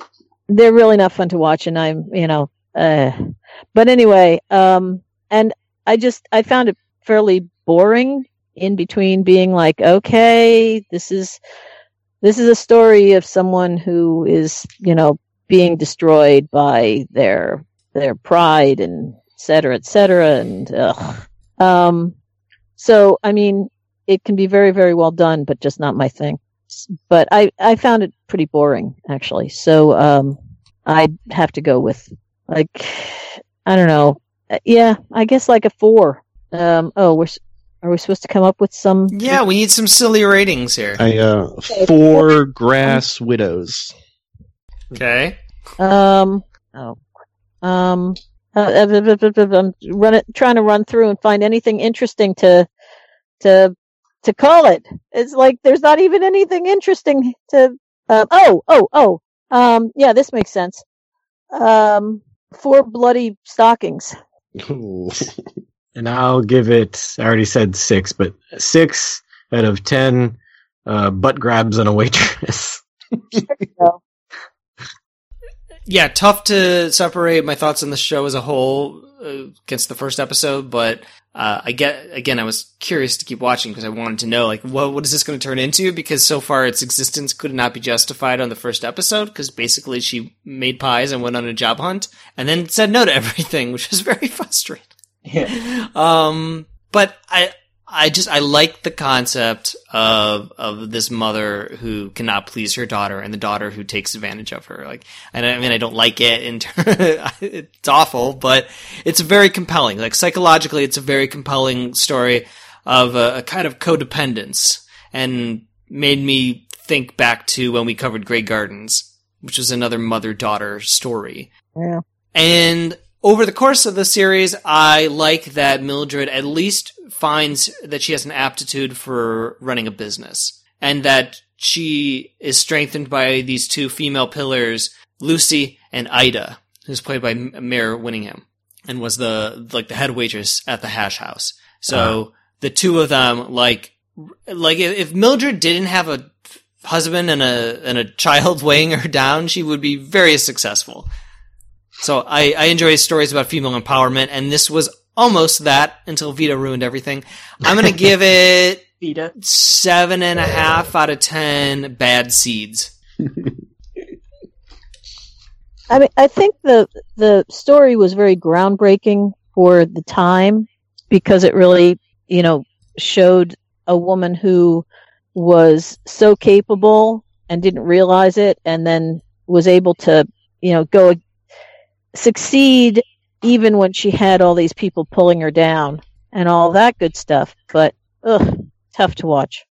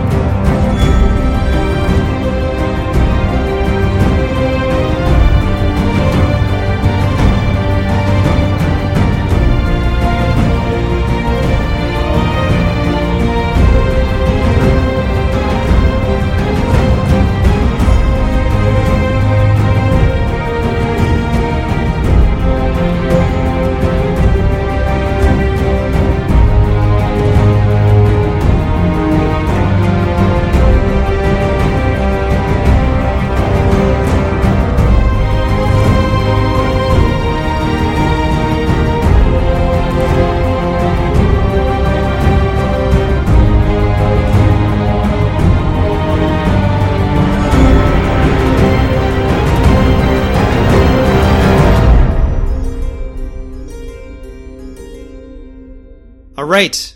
Game of Thrones premiered April 17th, Steven, you don't 2011. get ex- did, you still don't get extra credit, but did you watch seven seasons and read all the books?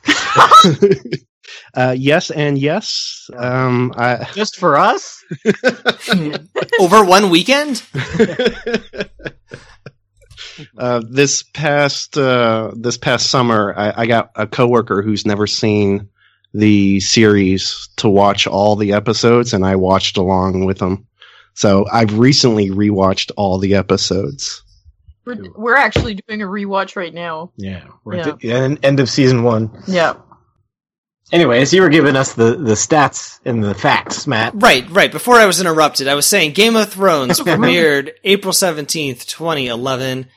It will, when it concludes its run this year, it will have lasted eight seasons, 73 episodes. Wow. The that- pilot. Yes, sir. Is, is that Matt, like stop interrupting! We're not done. Apparently, we're not done interrupting. I Uh, have a what was your pertinent question?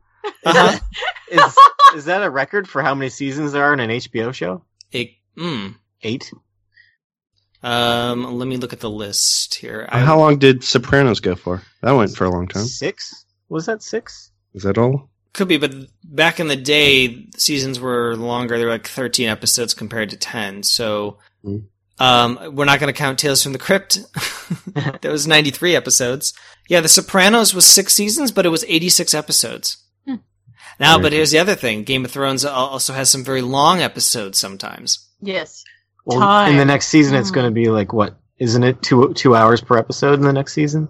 What? I thought I heard that. Maybe I'm wrong. I think I heard that at least one episode is nearly feature length. Whoa. So, As long Tough- as we're we're interrupting, uh, Mildred Pierce part we are, five apparently. was an hour and a half long. Like they, they Whoa. they broke that too. So it is a long slog to get through Mildred Pierce, and that's just five episodes. Yeah, it didn't need to be that long. All right, Game of Thrones. Oh, we could go back to me now. Okay. Uh, I'm gonna go. I'm gonna go get booze so I don't interrupt you again. That's fine. You're exempt from the wheel. That But- means he will interrupt you more once he gets all boozed up. Okay. Well, he's exempt from the wheel. He knows this. So he, someone is not though. Someone will have to summarize the premiere episode of this landmark TV show. the worst. it's the Mildred Pierce of uh, spinners. It just It's it, it's too long. It's too long. um, it's the guest. Hey, all right, I'm excited.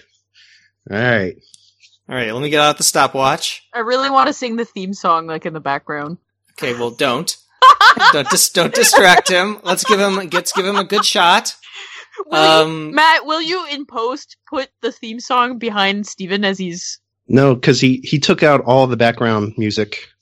He doesn't can like tell. I can tell Ah! Melanie doesn't go back and listen to the podcast because I always um, introduce each segment with the theme song. So I've already played the theme song ah, play it again. in this podcast. and Steve, it, Steve, it's up to you if you uh, want to use your own timer, look at the clock, or just go completely blind. I- I'm gonna recap all seven seasons so far. So let's let's do this. I'm ready. All right, three, two, one, go. All right, so the first episode's called "Winter is Coming," uh, and uh, it starts north of the Wall uh, with some gruesome uh, murdering that happens by these mysterious um, the others, or you know, the White Walkers, uh, and and they're advancing south. So winter is coming along with them. All right, but that's that's for later on. Uh, we're introduced to the Starks, uh, one of the noble houses of uh, Westeros, the the world uh, that we're in. Uh, the Starks have uh, five children and then a bastard child named Jon Snow, um, which I like. I'm, I'm rooting for Jon Snow. Uh, while they're there, uh, the current king of the kingdoms uh, rides up, uh, and there, he's uh, Robert Baratheon. Uh, he's married to a Lannister. The Lannisters are uh, another one of the noble houses. Uh, so right off the bat, you're you're set up a um, you know a Stark Lannister rivalry with these two two houses. They're there for a long time. We switch over to um, Dany, who's over in uh, a different country. She's an exiled Targaryen, uh, who she, who's uh, the house they they want to. Uh, I'm already screwing it up. Um, but you don't need to pay attention to her until like season six when she she actually makes a difference in the world. Uh, go back to Winterfell. Um, one of the Lannisters pushes Bran out of a window. Done. How do you think you did? Uh, awful. awful. One minute, 37 seconds. Oh, oh that was like a feature length. Dun, dun, dun. Okay. I've also read all the books and, you know, the episodes. Yeah, I uh, I have the books. Um, anything that has to do with Dany, I kind of gloss over or skip over. No, Uh, she's the, books. best. No, no. I love the Daenerys chapters. On, on her side of the world, the names are way too long. Um, you know, they're they're like almost like Klingon names. I mean, I can't pronounce them. Don't even try. And the fact that she doesn't make an impact to the rest of the the storyline for so long, it's it just it drives me nuts how how much attention is uh, pointed to her. Uh, I'm I'm for House Stark. I'm uh, you know we we're introduced to them right off the bat, and I think as as the audience, you're you're kind of rooting for these these six children in some fashion. Well, I, yeah, I would agree with you that the Starks are the best entry point for the viewer or the book reader because they're a family unit. So immediately, if the the bonds between the parents, uh, as both two married people, but also the bonds between the parents and the children, and the children with each other, like if if you can get on board with their that family relationship, you you're pretty. It's a pretty good entry point. Then everything else is kind of window dressing It's a good because you've got characters to root for.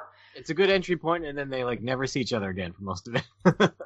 most, most of them never see each other again. and that's well that's also part of the appeal is like you you cannot wait for them to be reunited and see each other as uh, how they've grown and changed. And so especially the sisters since as they have nothing in common and you when they get separated which is a little bit of a spoiler we should keep probably keep this one a little bit spoiler or spoiler free um but yeah you you want to see these two uh, siblings as young now young adults come back and kind of show each other what they have learned about the world. I want to see Arya reunited with Syrio Forel or whatever his name is. Rio Pharrell is the best. The dance teacher. Yeah. I and I, and from my own per, point of view, um, preference, I like the Dany chapters in the first book because it that felt the most high fantasy to me. So I enjoyed those chapters, and I like seeing High that fantasy. character that character grow and become more of her own Oh yeah, woman. she she has an amazing arc, but yeah. It's Yeah. more. It's it's more like Conan, like a low fantasy. Well, I guess I guess hers is the only one at the beginning that has like magic or like really Right. magic. yeah, that's right what at I meant. Right. Right at the beginning, yeah. yeah, it, it feels very foreign, right? So there's there's magic and mystery there, and whereas uh, in Westeros, the main continent, it's just kind of like royal houses and political intrigue. Right. Where, on her side of the world, it felt more like high fantasy to me. I know I broke my oath. I'm a deserter. I should have gone back to the wall and won them, but I saw what I saw. I saw the White Walkers. People need to know.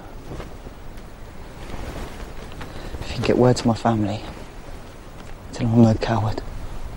Tell them I'm sorry.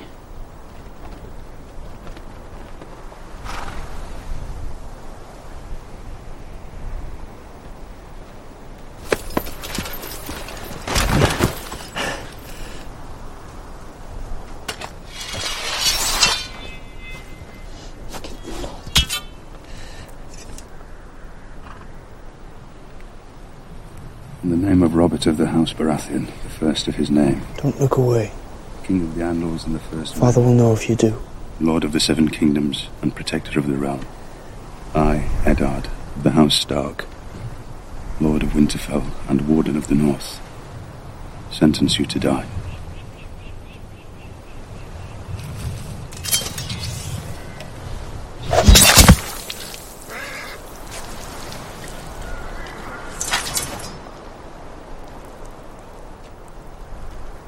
Did well.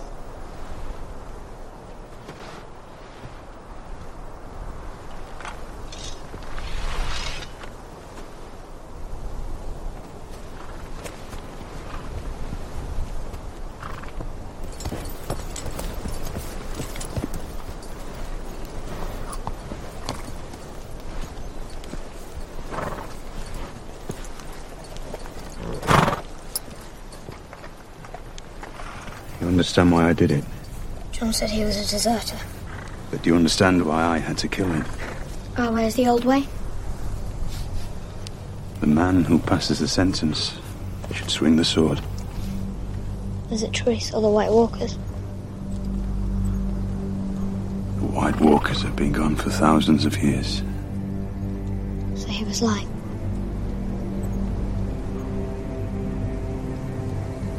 Madman sees what he sees. Carol, you said you started watching the show and you stopped. Tell us why. Um, yeah, some years ago, I um, I I did watch a few episodes. Um, and yeah, I stopped. Um, it, it I just wasn't that. I mean, I okay. They had me the first couple episodes. I've you know like this first episode. It, it introduces. It's confusing. It was a lot less confusing this time that I watched it.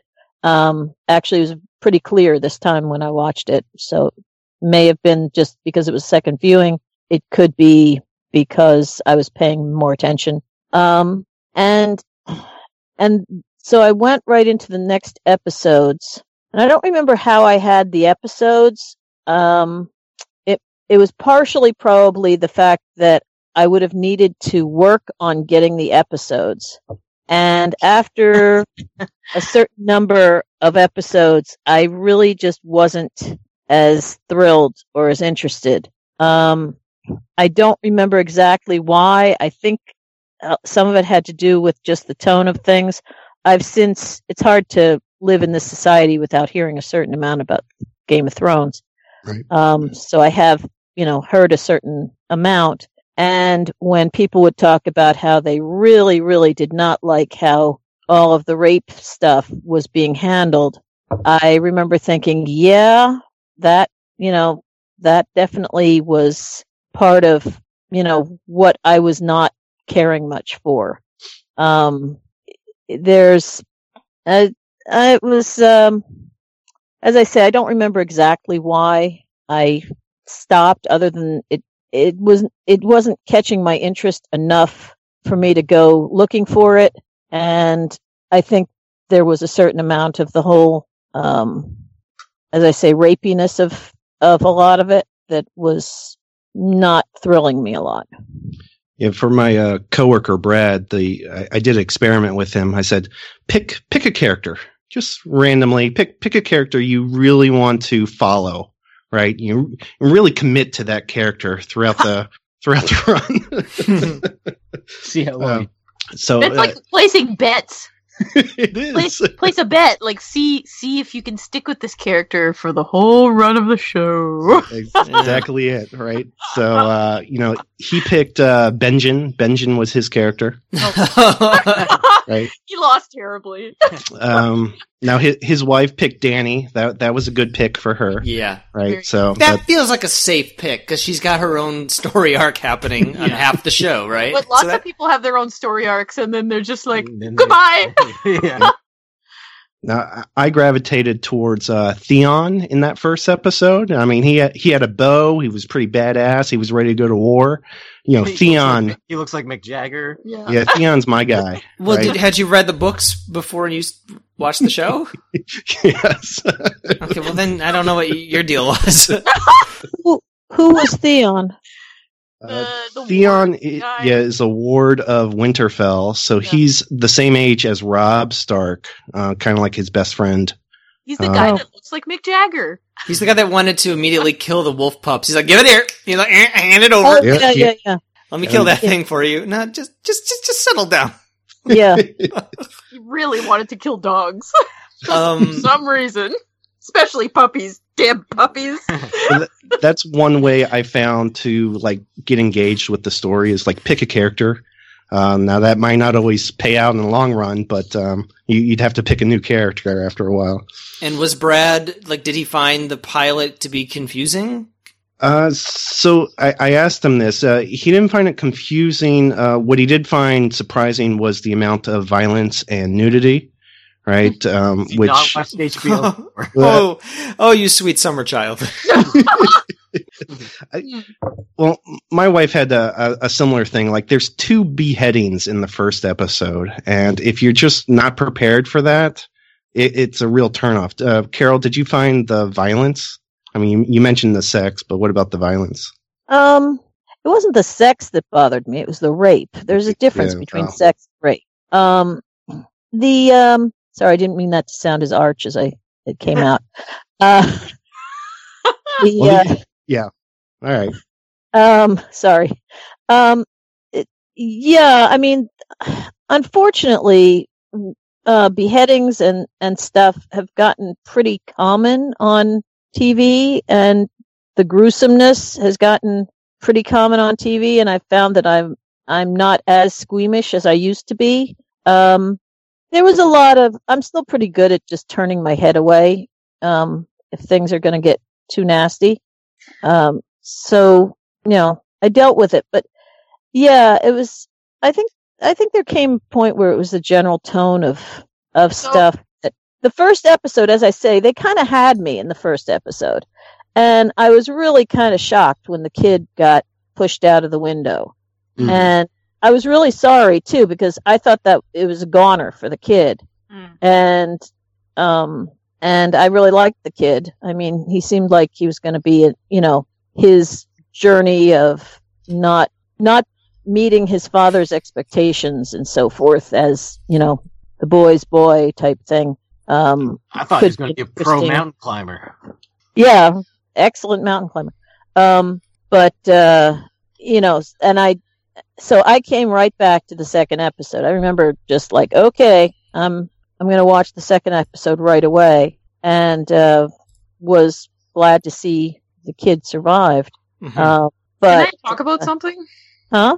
Can I talk about something? Yes. Yeah, you're the co-host of this podcast. Woohoo! If Matt doesn't interrupt you, you can try. We absolutely expect you to talk about something. Shut up for two minutes, Matt.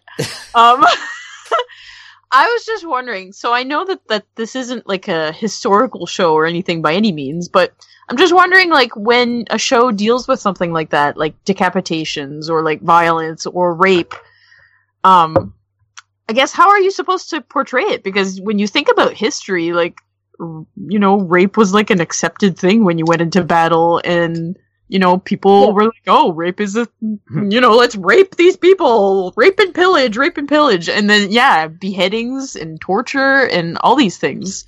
So when you think about our history as human beings, it's a thing. So you know, Yeah. like, to, to, and I know, like I said again, it's not. I know this isn't real. It's kind of like a fantasy world or whatever. But I, I, he, I assume that George R. R. Martin kind of based it upon like human history as well. So I don't know. Like, what do you guys think of that?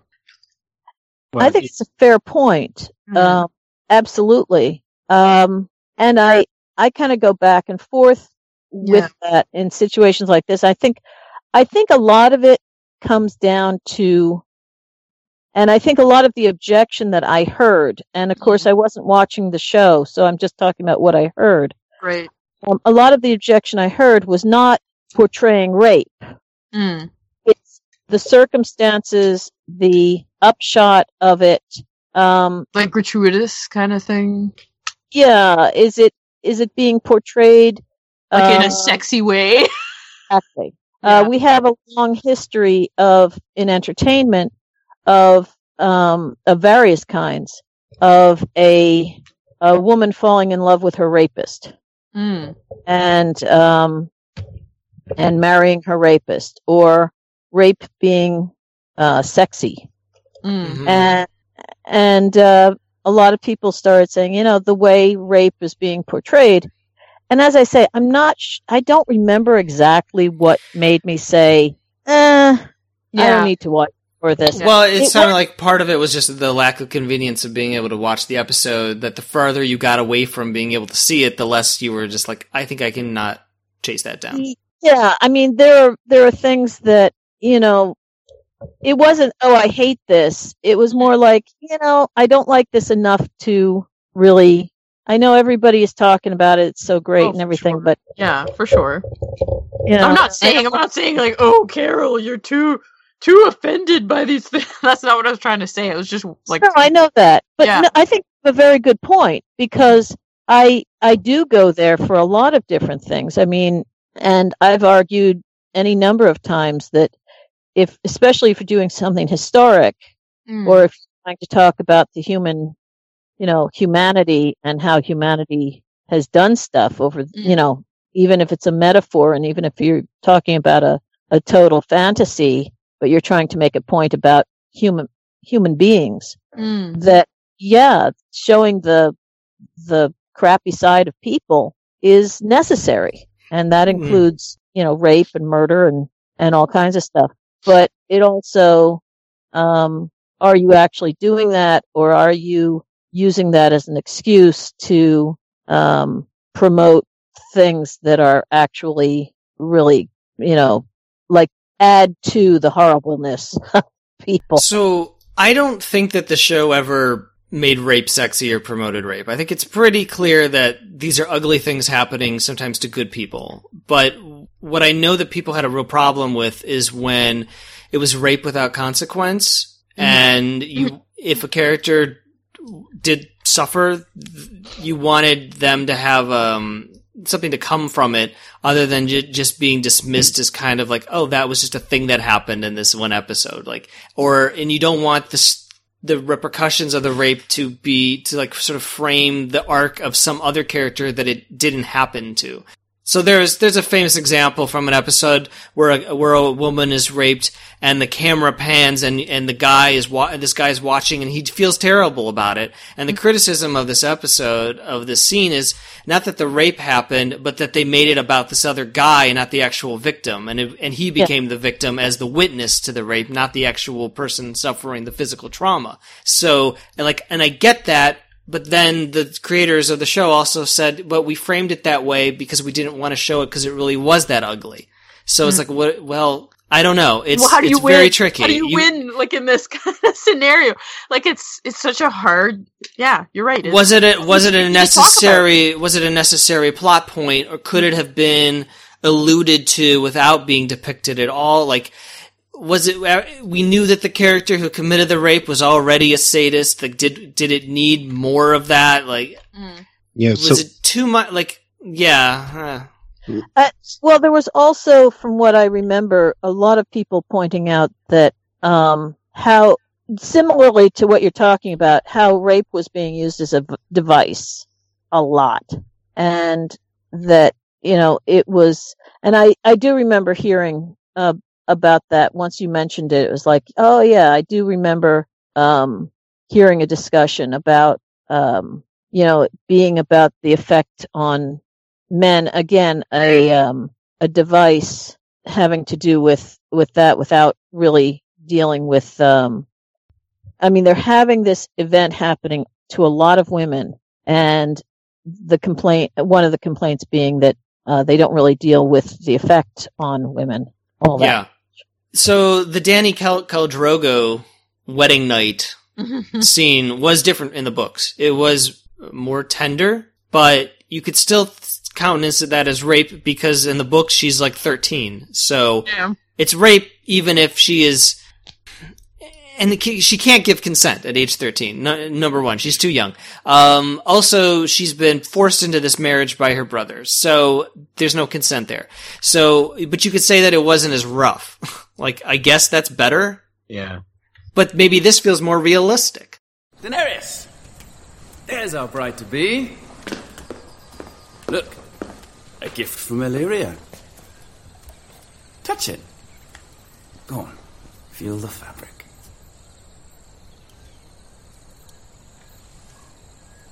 Mm. Isn't he a gracious host? We've been his guests for over a year and he's never asked us for anything. Well, Illyrio's no fool. He knows I won't forget my friends when I come into my throne.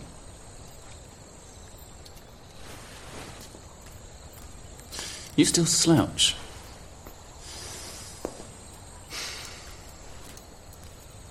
Let them see. You have a woman's body now.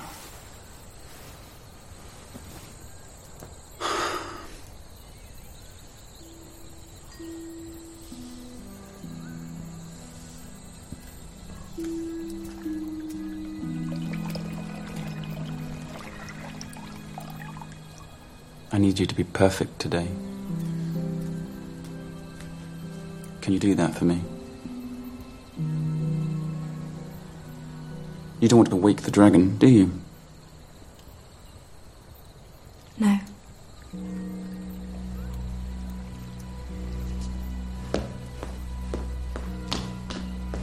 When they write the history of my reign, sweet sister, they will say it began today. Can we talk about the whole first season and not spoil past there? Maybe. I don't know. Uh, we'll leave that up to Carol. Do you feel like No, at some point you might watch this? You can talk about anything you want. I mean, I might, I might watch it in the future. I don't know. I mean, I've had various people say, "Yeah, you probably wouldn't enjoy it all that much," but sometimes I enjoyed things that people haven't thought. You know, Okay. but I've heard so much about it already. You know, in dribs and drabs here and there. You can talk about it whatever you want. Okay, let's say first season. Okay. Well, um, concerning their relationship, um, Daenerys and Drogo, yeah, it's it's so hard to figure out how my feelings for for that because yeah, it starts off with rape and terrible, like she's married against her will and stuff, but it ends up with like They're super appe- cute together. they're super cute together. It, appear, it appears they're genuinely in love. Like Yeah. she's his whole world. Um, but then he's also like she could, she um, convinces him to to like go to war for her or, or and yeah. Yeah. but then he's like, I'm gonna rape all all these women that we captured. It's like, oh, how's that sexy? Like That's just his she's like, culture, I guess. That's I it. love that. Yeah. That's, that's his culture, I guess. But I don't Yeah. know.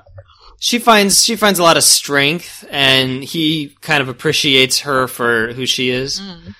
And her inner strength. So yeah, they kind of end up being a little bit of a power couple. Yeah. hmm Yeah. Does this show have the best opening titles of any show? Just the like the map of the world and the the theme song. I'm Can, gonna, can we? send, I'm gonna send you, or actually. Mel, Mel already sent you uh, a better version of the theme song. Yeah, I should play it totally right did. I totally did. It's so great. Open that up. And Can't play. wait. Do it. It's the best Um, version of the theme song. It is. hmm I don't know if I want to open this now. We credits, as I say, I'm a sucker for maps. So Yeah, I liked it. Um, the only one I can think of is like Sopranos. I mean, these titles are iconic. Like it's been it's been I'm parodied. gonna- it's been. I'm gonna open this Go ahead. up for the, the listeners so they know where. Okay. All right. All right. You play that then. We'll go. We'll get back to it. Go ahead. It's just a rotating thing of Peter Dinklage.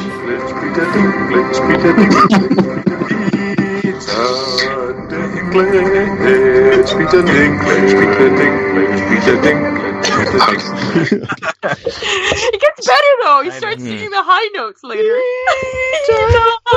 Dinklage. Okay, but uh, have you seen Parks and Rec?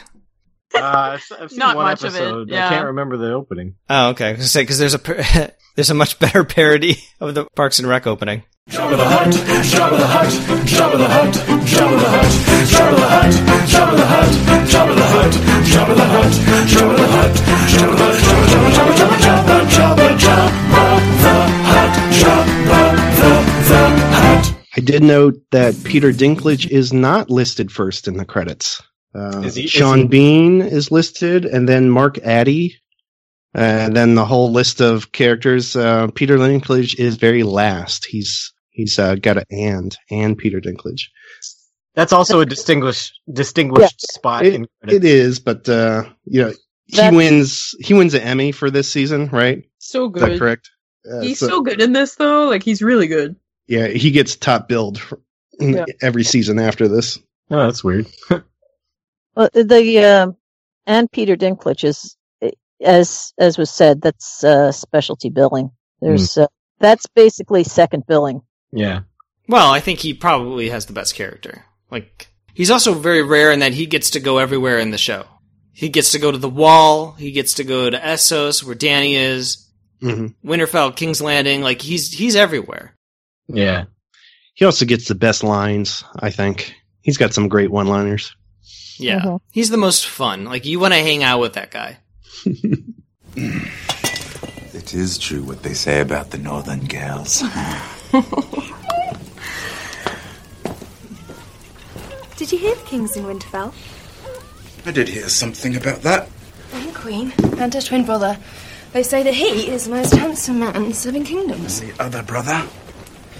The Queen has two brothers. There's the pretty one. and there's the clever one. Mm. I hear they call him the imp. I hear he hates that nickname. Oh? I hear he's more than earned it. I hear he's a drunken little lecher, prone to all manner of perversions. Clever girl. We've been expecting you, Lord Tyrion. Have you? Already? the gods gave me one blessing.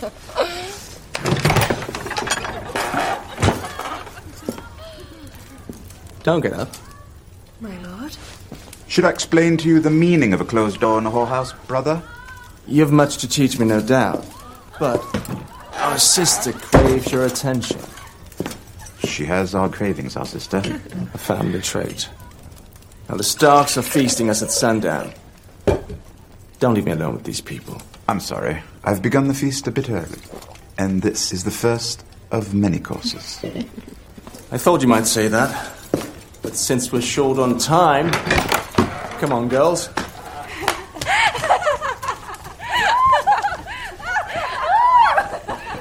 See you at sundown. Close the door! Well, I don't think there's a lot of women who would like to hang out with him unless they're getting. are. He had four women in bed with him at once. That was yeah, as I say, unless they're getting paid. And he does pay them. Mm-hmm. Yeah, Lannister always pays his debt. Um, this episode had location titles for uh, Pentos and Winterfell. That's uh, unique to episode one. They dropped that after this. I just Yeah. And you know what? I wish they had dropped it from the Blu-ray that I have. I feel like that would have been a nice thing to do because obviously if you have the Blu-ray, you are committed to watching the entire thing and you probably have like a little paper insert with the map like you synopses like the whole packaging the Blu-ray is like family trees and like all, all kinds of you know resources for you. It's necessary I think if you're on television to have have that kind of extra help, but you got the Blu-ray, they could have taken that out. I th- I thought it made sense in the pilot episode to have you know because they're introducing all these these places. and they they do the same thing with the characters. There's a lot of exposition. You know, I want to introduce you to my twin brother.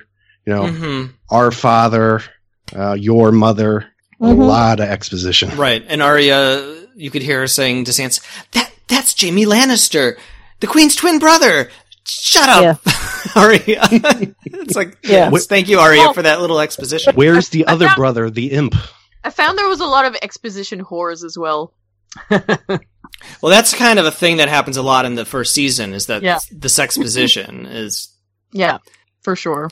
Right. I mean, it, it there's a lot of heavy lifting that has to be done with this pilot, and this is the second version of the pilot that they filmed. There's a pretty infamous first version that probably we're never going to get to see, which I think is a real shame because Hmm. even if it is terrible, I think as a point of comparison and like history, it would be great to be able to see that. Yeah. But my understanding is that it tested very, very poorly with audiences and it was very let in with exposition. So they went back, they retooled it, they recast uh, Lady Stark and Dany. Yeah, they recast Dany. Um, so they the this version of the pilot is the improved version of the pilot. And as a book reader, like I think even the first pilot would have made sense to me. But so it's hard for me to watch this and and know like does it make sense to somebody who's not familiar with it? Are they able to follow it? Um, tough to say because I can't distance myself. I, I already know all the characters, so it's easy for me. Yeah. So I- I will I will say they introduced 26 named characters. I was keeping a count. I think 27 if you count Hodor, but they never really introduced him. He was just sitting there. that's more than Twi- that's more than the pilot of Twin Peaks, which I think was like twenty one or twenty three or something. Mm. And the thing about Twin Peaks, of course, is that it takes place in our world, and this is a fantasy world with different locations, and you don't know the rules of things.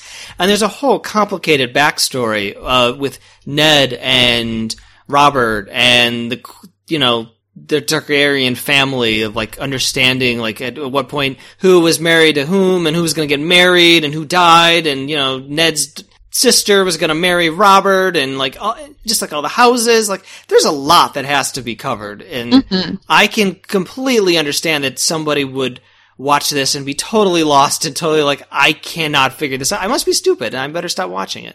It's like no it's there's just a lot that has to be covered. Like just There is stick, a lot. if, if I- you stick I with it not- you know it, it you'll get you'll get get it. I'm close enough to to um, having just watched it, um, and the you know, and remembering my feelings on the pilot and everything. Um, I would say that the exposition and everything is needed that they do uh, for someone to understand it that doesn't know this world. Um, I did not think that it was um, ununderstandable or anything like that. I think I think they actually did a, a good job on on making it understandable to someone who who doesn't. I mean, they're still going to be confused, but you get the basic characters. You get that there's some kind of kingdoms and and all that stuff. Um, I remember being like eh, a little overwhelmed with it, but figuring, okay, you know, it'll come out in the wash. We'll figure it out, you know, as you go. But um, I think that exposition is definitely needed, and I think you can. I think you can understand it the way it's done, the way the pilot is done. I think they actually did a very good job. It's a freak. It's a dire wolf. Suffolk beast. There are no direwolves south of the wall. No, there are five. You want to hold it?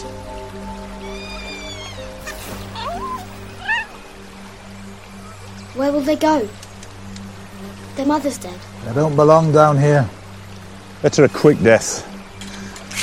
They won't last without their mother. Right. Give it here. No! Put away your blade. Take orders from your father, not you. Please, Father. I'm sorry, Bran. Lord Stark. There are five pups. One for each of the Stark children. The direwolf is a sigil of your house. They were meant to have them.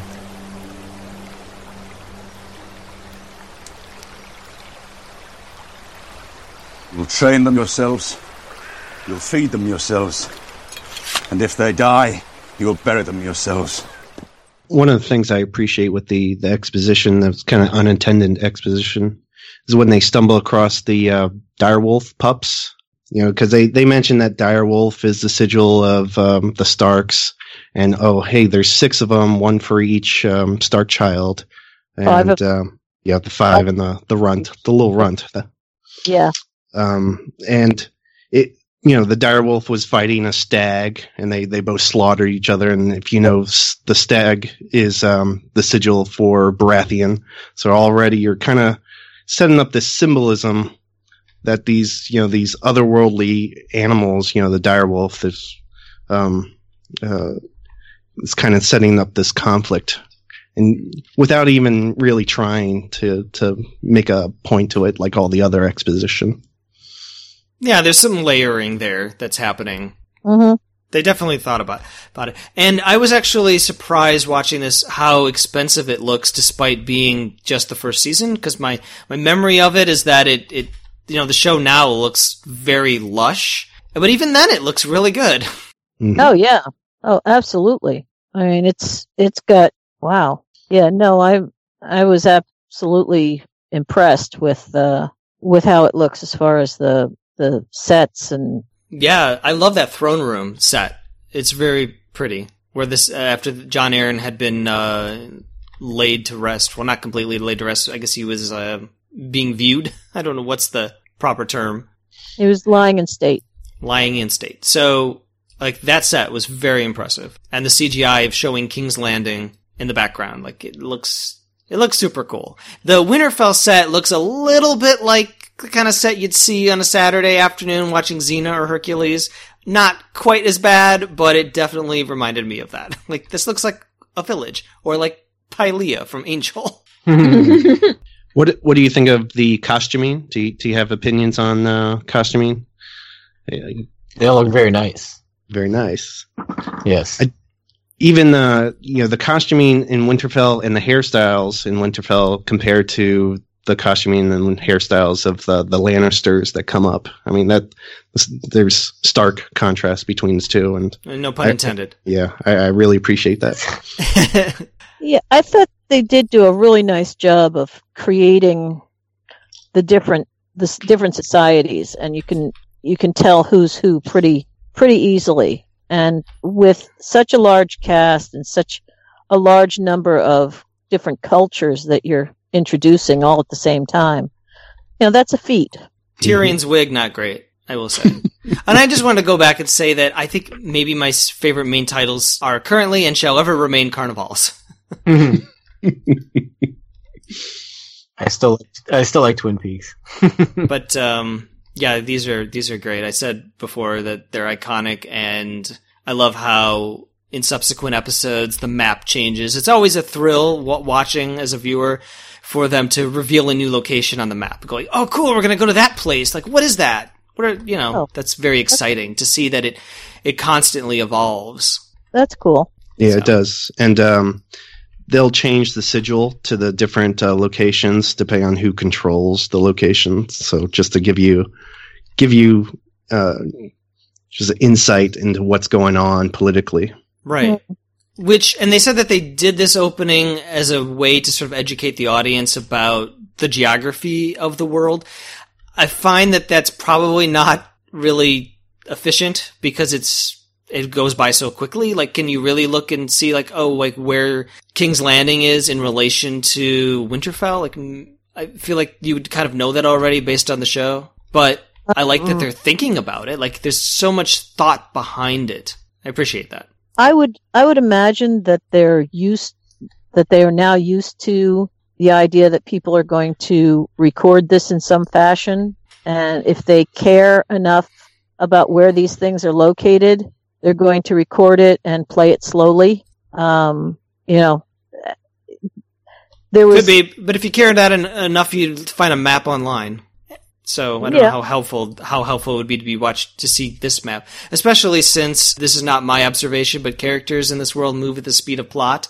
So mm-hmm. sometimes they will be like seemingly like an ocean apart, but then all of a sudden they're near each other in the next episode. And you're like, well, that doesn't make sense because if it took them these other characters a month to go from A to B, how did these people get from C to D in like a fraction of the time? Like it doesn't make any sense. Like it doesn't hold together, but that's okay. yeah that's yeah that's one of those um, suspension of disbelief things Yeah. Yeah, it's um I really like whose wig were you just talking about? I don't know that per- uh, that character's name. That Peter Dinklage plays Tyrion Lannister, so he's got this blonde wig on that doesn't look quite great. Oh, okay. they, they sort of allow his more natural hair to to come in in later seasons, and it just looks better. But it was kind of like a point uh, in the premiere to make sure that everybody understands that Jaime, Cersei, and, and Tyrion are all Lannisters. They all have blonde hair, so it's they're they are they have them wearing wigs to make them pretty obvious that they're siblings. You worry too much. It's starting to show. And you never worry about anything. When we were seven, you jumped off the cliffs at Casterly Rock. a Hundred foot drop into the water. You were never afraid. There was nothing to be afraid of until you told father. Lannisters, Lannisters don't act like fools. What if Jon Arryn told someone? But who would you tell? My husband? If you told the king, both our heads would be skewered in the city gates by now. Whatever Jon Arryn knew or didn't know, it died with him. And Robert will choose a new hand of the king, someone to do his job while he's off Fucking bulls and hunting whores. Or is it the other way around? And life will go on. You should be the hand of the king. That's a none I can do without. The days are too long, the lives are too short. That was the other thing. Like I, I was wondering how obvious it was to a new viewer, a non-book reader, that Jaime and Cersei were brother and sister. I know they say it a couple times. It a couple times, yeah. But- I remember it being clear when Okay. I when I saw it um, the first time. So you got that it was incest at the end. Yes. Okay. I remember. I remember very specifically getting that it was incest. I guess that's from the original pilot. That was another complaint that surfaced was that people were not sure that they were brother and sister. They say it a bunch of times. Okay. Um, yeah, they do Yeah. say it a bunch. Of, I might have. I might have thinking about it. I might have kind of said, "Wait a minute, aren't they brother and sister?" You know, Yeah. or been kind of, wait, wait, huh? And Right, and right. Had to kind of think about it. Like, wait a minute, did I have that wrong, or huh? Yeah, I can you might have- second guess yourself because they're having sex, and you're like, "Wait, I thought they were brother and sister." You're like, and then you're like, "Oh." I think when I watched the second episode, I was like, okay, oh, all right, that yeah, they are. Okay, oh boy, all right. You know, it's kind of kind of was one of those things where it was it was like set as you say, second guessing yourself and then and then having it confirmed, I believe, in the second episode. Like kind of looking for that that particular piece and um as I recall, they make it clear that yes, if especially if you're looking for it, that yes, that's they are brother and sister, and that's the problem. I want to give give a shout out to uh, Sean Bean as uh, Ned Stark. I, I think uh, perfectly casted. Uh, as, you know, from his role in Lord of the Rings, uh, he just fit fit the mold so well. And uh, I, I don't know if anyone has any bad things to say about about the character. No, I No, he came off. The Starks come off very well. They they come off as kind of the the hero family. Absolutely. What about what about Sansa? I, I was feeling some uh, Veda vibes. Veda. she's better than she's better than Veda. Though. No, she's not. I want to marry him and be a princess and then be queen. I want to marry this awful, awful boy. With this, oh, and you could tell he's awful with that sneer, that smirk.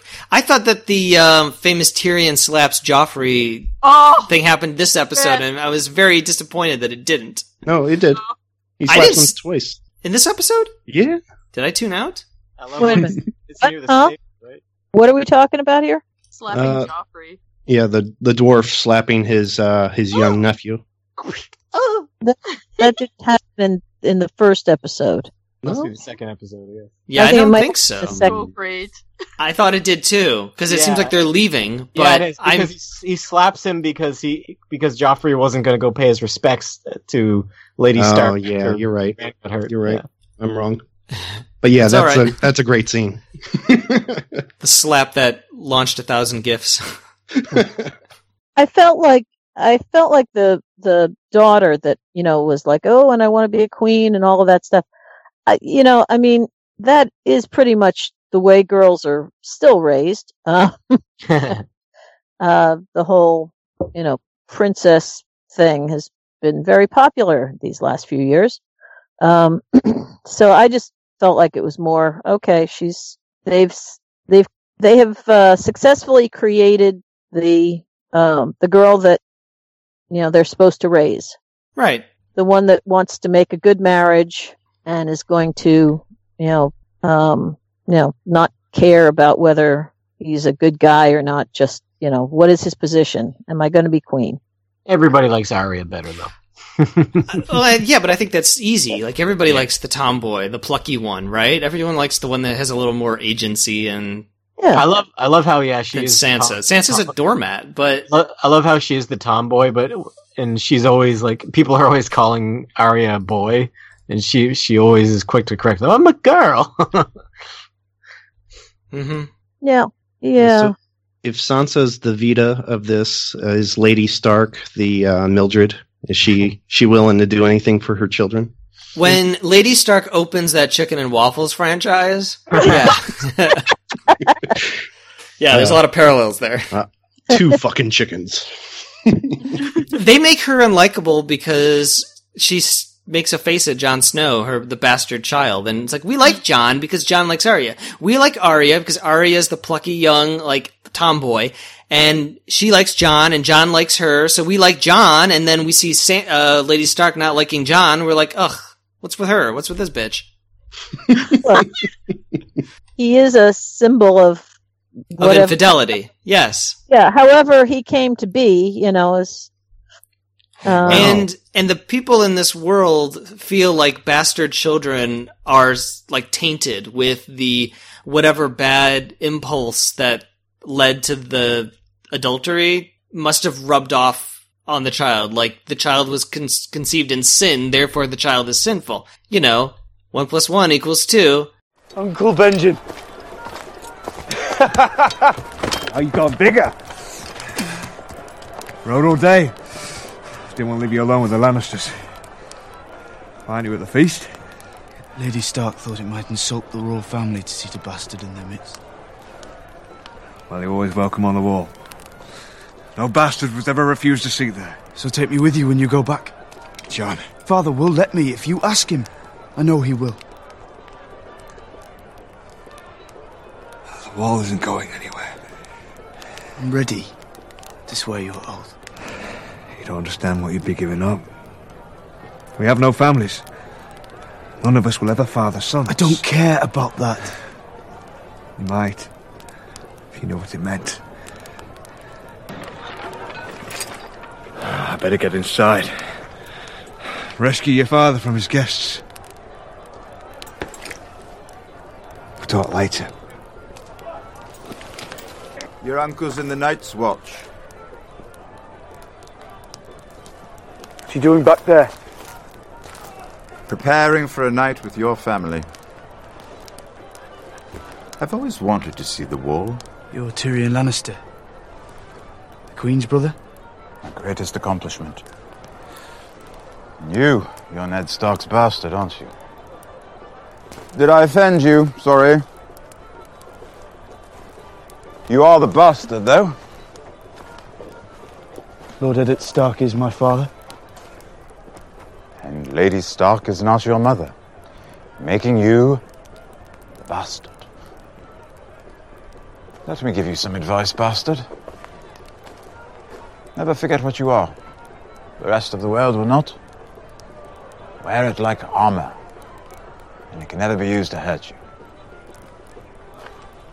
What the hell do you know about being a bastard? All dwarves are bastards in their father's eyes.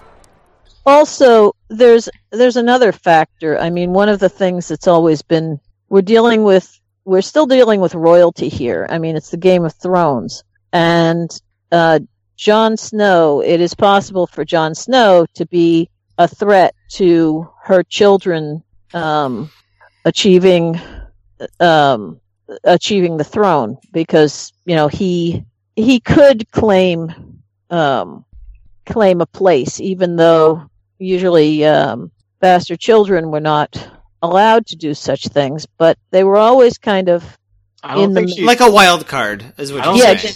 I don't think she's worried about him claiming anything. She just doesn't like looking at him because he reminds her of Ned's unfaithfulness. Pretty much, yeah.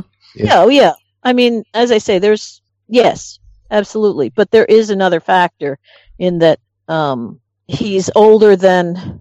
Where does he sit as far as the uh, the age of the kids? I don't think it matters when he's, he's, the a oldest, bastard. but he's a bastard, so it doesn't matter. Yeah. All okay. they would all have to But die because- before he got it. because when they talk about uh the um the Lannister kids having uh taking over for the throne, well, you know, Ned was going to ruin all of that by saying they're not Baratheons, they're Lannisters, you know. Like just Mhm. pure Lannisters, and that makes them bastards, and then they can't take claim to the you know Yeah, I don't know if if Carol got that. So I guess that's a good question. Like, did you realize that the Joffrey, the prince character, that her fa- his father is actually the queen's brother? That's kind of the mystery of the first uh, first um, season, but it, it's a little bit obvious. Wait a minute. I okay. the- Okay. All right. Maybe it's not.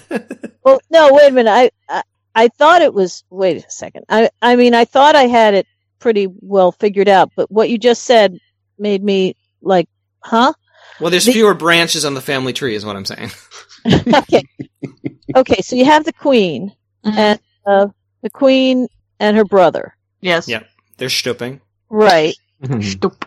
And you said, and we established that back when. So was there something else that you just said?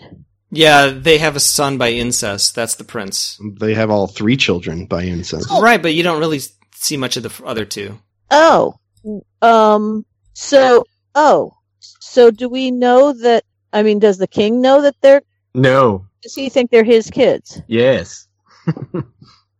Okay. It just got complicated. dot dot dot. It just got Uh, complicated. I didn't know that the king's kids weren't his. Yeah, they're not. It's a whole big. Neither does he. It's a big. It's a whole big plot point. Okay, that's not made clear in the first couple episodes, is it? No. Mm, No. It's a, it's a mystery that Ned starts investigated investigating. Um. So uh, what? Um. How? Like I guess spoilers. I guess. But how does Ned figure it out? Just because they have blonde hair? Was there any other evidence? yeah, there was some. Yeah, that's pretty much it. I was gonna say like, yeah, there's a little more to it, but no, it's pretty much it. He um. So Ned started investigating why Jon Arryn died, and Jon Arryn died in that first episode. Right. He And like so- retraces Jon's steps, right? And kind of like finds the blacksmith's son and the blacksmith looks just like Robert and he's like, Yeah. "Oh, that guy just like just just like uh, my friend Robert." Oh, that's weird because his other kids don't look anything like him. Mm. dun, dun, dun. And then he finds a book that talks about the Baratheons and, and every Baratheon has brown or black hair. Mm. And it's like, "Well, this is really weird, isn't it?" Like Yeah. where these blonde kids come from? Yeah. A lot of a lot of bastards in this world. A lot of uh, I, I would have just assumed that the blonde hair came from his wife. You know that could Right. happen. Yeah, I mean, just because somebody's got, I mean, my kid's father has dark brown hair and dark brown eyes, and he instead looks like me. He's got blonde hair and he's pale and all of that. But I guess what kind of confirms this, it's like it starts as a suspicion, and what confirms it is the fact that Jon Arryn was killed, and also the Cersei Lannister certainly acts really cagey all the time, and I think he confronts her, and she like doesn't deny it. So Hmm. Okay. anyway, political intrigue there. Yeah. Yeah. Yeah. It. Yeah. I. I. Hopefully they. They are a little. Do a little bit better than. Oh, they've got blonde hair, and that's suspicious. You know, I don't know if they do. I honestly can't remember. I, I think at some point it, it just becomes mute because you know other things happen. Mm-hmm. Yeah. Um, we'll point out one shot uh, that I did not see initially, like uh, the the framing of it. Um, it's when Ned and Kat are, you know, Lady Stark is in their bedchamber, and they're discussing whether he should accept the role of Hand of the King and go south to uh, King's Landing. But um, uh, Maester Luwin comes in, and so the there's three of them there. So Ned's framed in the center with Kat on one shoulder and Luwin on the other shoulder, kind of like the angel and devil. And they're Mhm. they're discussing back and forth the reasons why he should, why he shouldn't, and Ned's just standing there, you know, not saying a word really, just taking it all in. But I I found that shot really interesting, and um, I, I had not noticed that before. Yeah, that's it. Stood out to me this time as well. I, I love bringing him, like letting us see all the gears turning in his head, and he's as he weighs things, his obligations towards his family versus his obligations toward the realm. I'm a Northman. I belong here with you, not down south in that rat's nest they call a capital. I won't let him take you. King takes what he wants. That's why he's king. I'll say, listen, fat man. you are not taking my husband anywhere. He belongs to me now. Mm-hmm.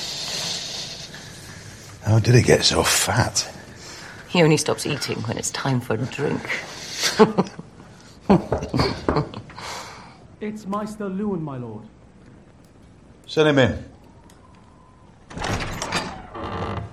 Pardon, my lord, my lady. A rider in the night from your sister. Stay. This was sent from the Eyrie. What's she doing at the Eyrie? She hasn't been back there since her wedding. What news? She's fled the capital. She says Jon Arryn was murdered by the Lannisters. She says the king is in danger. She's fresh widowed, Cat. She doesn't know what she's saying. Lysa's head would be on a spike right now if the wrong people had found that letter. Do you think she would risk her life, her son's life, if she wasn't certain her husband was murdered? Yeah, and for a character like Ned, he internalizes everything anyway, so you need these external characters to tell what he's thinking, like kind of narrate in his head. Did any I of you thought that- play? Oh, sorry. Yeah, I thought that was very well done. Did any of you play the Telltale series of Game of Thrones? No. Telltale games. I played part of the first episode. Why didn't you continue? I just don't like the Telltale games. Oh, okay. Yeah. Of course, you're like the opposite of what Matt likes. I thought it was very I thought it was very interesting to have this entirely new family that you know nothing about inserted into the Game of Thrones story and you get to control their destiny basically. The Forrester family. I think they're mentioned once in the books maybe, but uh yeah, they've got just as much complicated stuff going on and all the different family members and stuff and and uh yeah, it's it's really cool. I think any Game of Thrones fans should check it out. Yeah, I, I've heard that it was one of their better ones, and I don't. Did it ever get a conclusion, or was Yep. it another like? Oh, it did. Okay, I thought maybe it had been unresolved. No, it got five episodes, I think. Nice.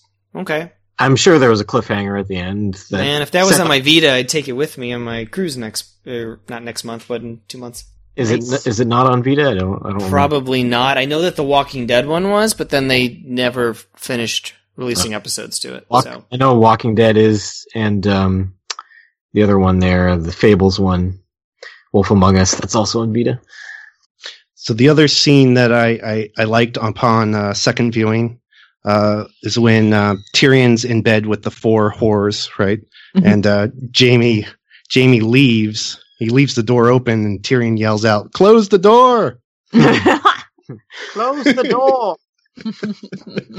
And I won't say why that's uh, that's humorous, but I, I found it very. I was laughing out loud. I, I do like the relationship between Jaime and his brother. Cersei hates Tyrion, resents him because, well, she says that he killed their mother when By- he was by being- birthed. The, the the the birth killed their mother, therefore it was his fault as a as an infant. Um, and then she used to tease him and call him deformed and what whatnot. But Jaime doesn't feel that way. Jaime like loves his brother, and and I like Jaime for for that. The father, Tywin, feels the same way. He's like, "You killed my wife," basically. Like, Yeah. I don't like you. Jaime Jaime really turns around. He's like very unlikable and despicable in this first season. Well, he pushes a child out a window. So. Yeah. Duh. yeah. Yeah, the my favorite line of the episode's Tyrion's talking to Jon Snow about being bastards, right? And uh, he says all dwarves are bastards in their father's eyes. Mm-hmm. Uh, gives a little insight to what kind of character his father is. You you don't even meet him in this episode, but you already know at least uh, their relationship. He also gives them the advice to like wear it as a badge of honor, basically, and then it can't be used against you. Can Yeah. I talk about an interesting prosthetic trivia thing that I heard about the first season? Okay. I think I know where this is going, but go ahead. um, so apparently, you know, when Tywin is like skinning that deer, yes. that's a real deer. I didn't know that. Yes. Crazy, right? But then when Hodor shows up naked, that's a fake penis. That's where I thought you were going. but it's so interesting how you would be like, "Hey, you, let's use a real deer," but like Hodor needs a fake penis. like, That's because they wanted. I think they wanted it. they really to, wanted it to be like They out wanted there. to have that uh, that line about him being half giant or whatever. Yeah. Man. In the first episode with the uh, dire wolf and the stag, that's both lying dead. The stag's a real stag that that's been dead for several days at that point. Crazy. Gross. Yeah, so they Stinky. Mm. All right. Sorry, I just I was like I had to talk about it because it was so so strange. Anyways, moving on. So I mentioned character count for this episode's 26 named characters. Mhm. Uh, kill count, uh, there's five kills, and that includes the two beheadings, right? Uh, and then I did a nipple count. Ooh. Oh my. Any, Did you any count guesses? Nipples? Any Yeah. guesses for, for nipple count? Did you include Did you include male nipples? No, just just the female nipples. Oh, well, that doesn't come seem right, Steve. That's not right. What about like if multiple shots or just per character? Like uh, once per Dany, character? Dany had two two different shots, so I I included Dany's two Did shots. you did you count her when she was walking down the steps wearing that very thin dress and you could see her nipples through I her did not dress? count that. No. Or what about what about if someone's wearing like yeah, just thin like like a like a guy walks in and he's wearing a thin shirt and he's like got, like icicle nipples. Apparently, the actress who plays Dany refuses to do nude scenes now. I I I can Mm. understand that. Well, she refused before and then ended up doing another one. Yeah. Hmm. She she wanted to be in control of when Of when she does them. Yeah. Yeah, does that's it. understandable. And thankfully, she gets a lot better. I as as an actress. I I don't like her in this pilot. I find her very wooden, but she becomes really good as the show goes on. Maybe it's just that she can't play demure demure She's well not enough. good as- she wasn't good as Sarah Connor in the Terminator movie either. Oh, Yeah. maybe it just show. takes her takes her a little bit of time to grow into the part. Then I don't Yeah. know. I I, do like her like- as Dany now. I have Yeah. no problems with her now. I do like the uh, foreshadowing of the uh, her immunity to fire and heat when she gets in the really hot bath. In this It's episode. too hot, my lady. it's fine. Yeah, that is that's a nice touch. Yeah. I just figured that was a character thing that uh, she just wasn't feeling anything at Oh, that point. yeah. She was so, you know, Her brother's the worst. No, she's uh she's got immunity to heat and fire because she's like got pure Targaryen blood or whatever. So does that mean her brother's not pure? I guess I don't know what that means for her brother because yeah, he he definitely feels heat. Hmm. the um you know when you were saying about her performance and everything I, you know i don't know whether she's any good or not you know especially from this first um this first episode but i could see it being a really difficult role to play and be interesting in that you are that basically her role is to just be a terrified um person who's being used, you know. It's, she doesn't have any agency. She has nothing, you know. So Right. And that's why I like her character so much, is because pretty much halfway through the season, she takes control of her own destiny. And it's like a real fist pump moment because you're like, yeah, finally, Dany, get it, girl. I don't know if you say get it, girl, but you, would- yeah. yeah, I seem to remember her becoming more in charge of things. I don't remember much about it. Yeah. Let's uh, go to Harold's feedback as soon as I reopen the file. Da, da, da. Or actually, why don't we do Nutty's feedback from Facebook first? Melanie, you can read this one. Yes, I can. Oh, huh. It's a long one. Grr, grr, grr, grr, grr. Grr. Grr. Okay. Game of Thrones started out as one of the best adaptations I had ever seen. My now husband and I bonded over the books of A Song of Ice and Fire. Whiffle, we were dating. she actually wrote Whiffle. Whiffle, we were dating. when Game of Thrones came out, we were very excite- excited. Tex stopped watching after the Theon torture scenes, and I didn't, and he didn't come back. His hmm. complaint, I agree with. They just wanted to exploit violence just to be violent or shocking. Even in season one, things were less violent. That were less violent were made more, and at least two sex scenes were made into rape scenes in the series, and another rape was added. a rape of an underage person. Not to mention how almost every sex scene has to be guy behind. Why is that HBO? yeah, I was wondering that too. Um, still, I watch and podcast about it. I love the show, but I know its problems, and I won't be shy about pointing them out. The show and the books are now in such different directions that they are now two separate stories, which is funny considering how dead on it started. I'm not sure I would still be watching if I didn't podcast about it, but I'm looking forward to the final season. It's not that long. Well, she said, I love the show. I won't be shy about pointing out its problems, but I love the show. So I feel like she would be watching even if she wasn't podcasting about it. Yeah. Well, yeah, Yeah. I mean, it's not like there's no perfect show out there. Like, every show has its problems. Right. Well, okay. Um, Were you thinking about that? Is there a perfect show that I know of? Well, I, yeah, I mean, I could start a whole conversation about like the television is by its very nature imp- imp- imperfect because it's not just one person's point of view. It, you know, there's could- so many people who could shape it. The director, the editor. You could the write a thesis about Actors. Like, there's a, it's a room of writers. Like, like if Yeah. you want a very pure work of creative, you know, fiction, whatever, you, you read a novel. Yeah. Television is not that. Television is a collaborative medium. I was like, I could, so- go, I could go down this whole road. Even I was so, like, yeah, maybe I don't so want to. if you talk about a writer, like, there's no person that's perfect either. So, I mean, But at least it's if if you are the author and you have a certain singular vision. vision and like it's um, and you don't let anyone sort of even maybe you have to self publish if that's the case. Like maybe no maybe a publishing house won't take it unless you change this or that. But Right. like television is definitely not that. Like No. whole stories can change because an actor wants off the show. Yeah. Right? Yeah. So yeah. There's no perfect show, no. But no.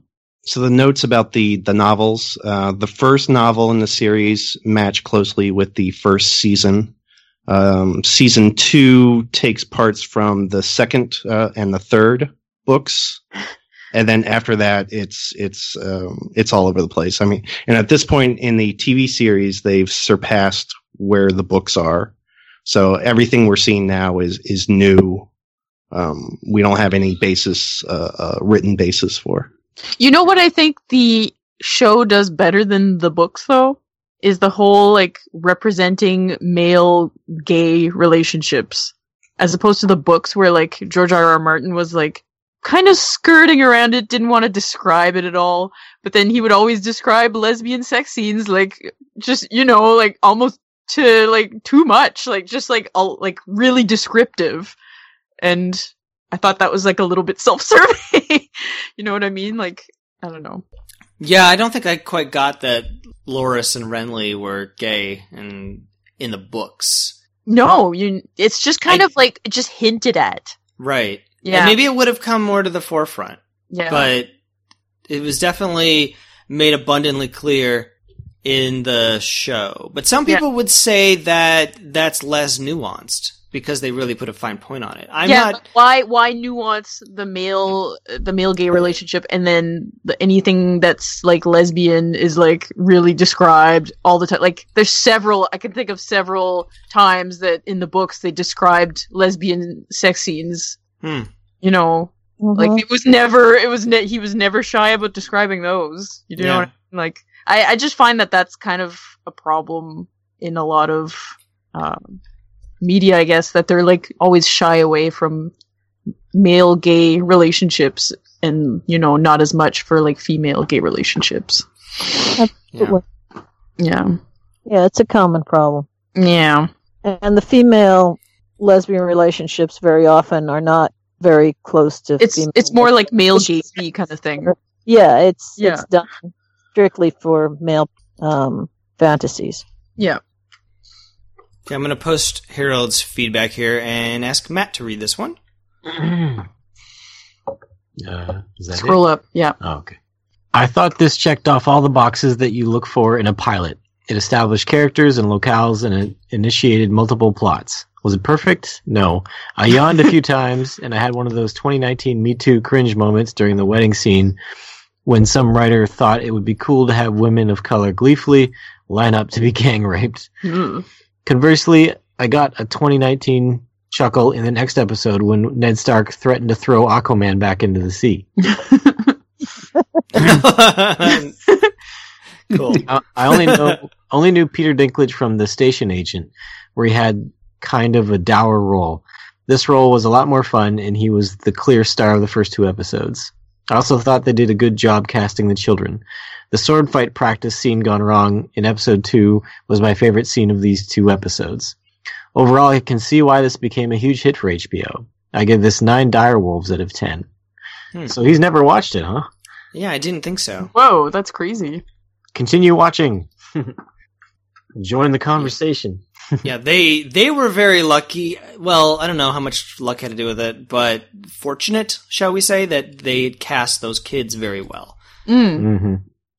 Um, Cast, casting is, you know, that's a uh, an art form all to itself, and um, yeah, when when people cast kid, especially cast kids well, it, you know, you have to really kind of stand back and give them credit because because bad performances by kids are can be really common, and some people seem to think Painful. that. Huh? and painful. painful, yeah, and or aggravating because you know you'll get some kid that's supposed to be, oh, aren't they cute, and they're just so obnoxious. Hmm. And you know, some people seem to think that Veda. obnoxious children. Well, I mean, I, that that actress was really good, though. She was, yeah, yeah, I know.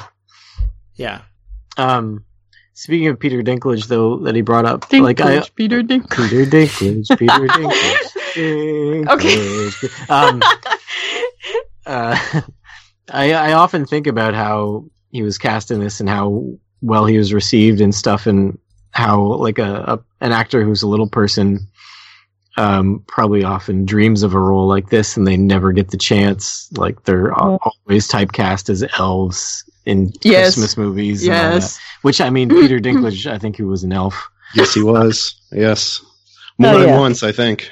Yeah, and like I thought maybe this would be like um this would help you know act little people actors break out of that stereotype and you know get some more meaty roles and even Peter Dinklage was given uh a role in uh, the second X-Men reboot movie uh, Days of Future Past as a character who in the original comics was not a little person so like they just gave him a role basically and the fact that he was a little person had nothing to do with it but uh, I don't I don't know if uh, that's going to continue after this show ends. If he's going to keep getting But that's like that for meaty roles because Yeah. he's a great actor, or But it's like that for any actor. Like they will They can be in something popular. Well, yeah, they can be in something popular, and then like after that popular thing is done, they Mhm. don't get any more yeah roles. I you just I hope he doesn't go back Yeah. to being typecast as an elf. Yeah. Did uh, anyone see Dinner or yeah Dinner with Hervé? No. No. No. Um, it was um, a biopic on Hervé Villechaize,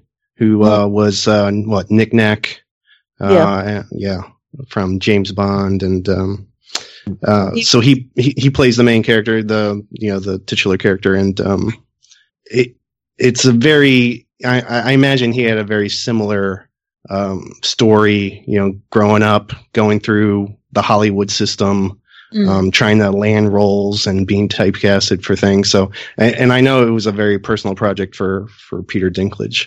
So I, That's cool. yeah, if you're ever interested in what that might look like, that uh, dinner with Hervé i- is it. Cool. Nice.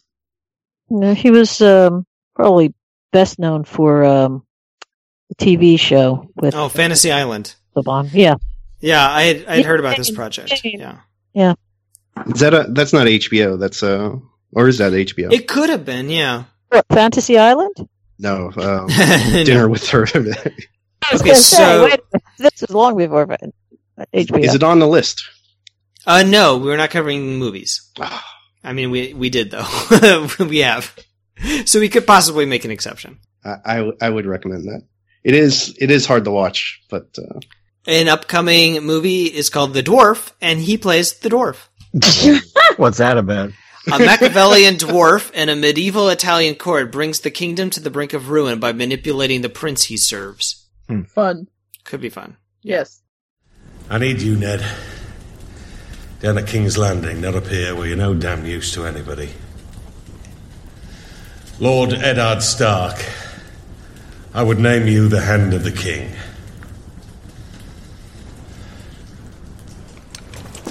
I'm not worthy of the honor.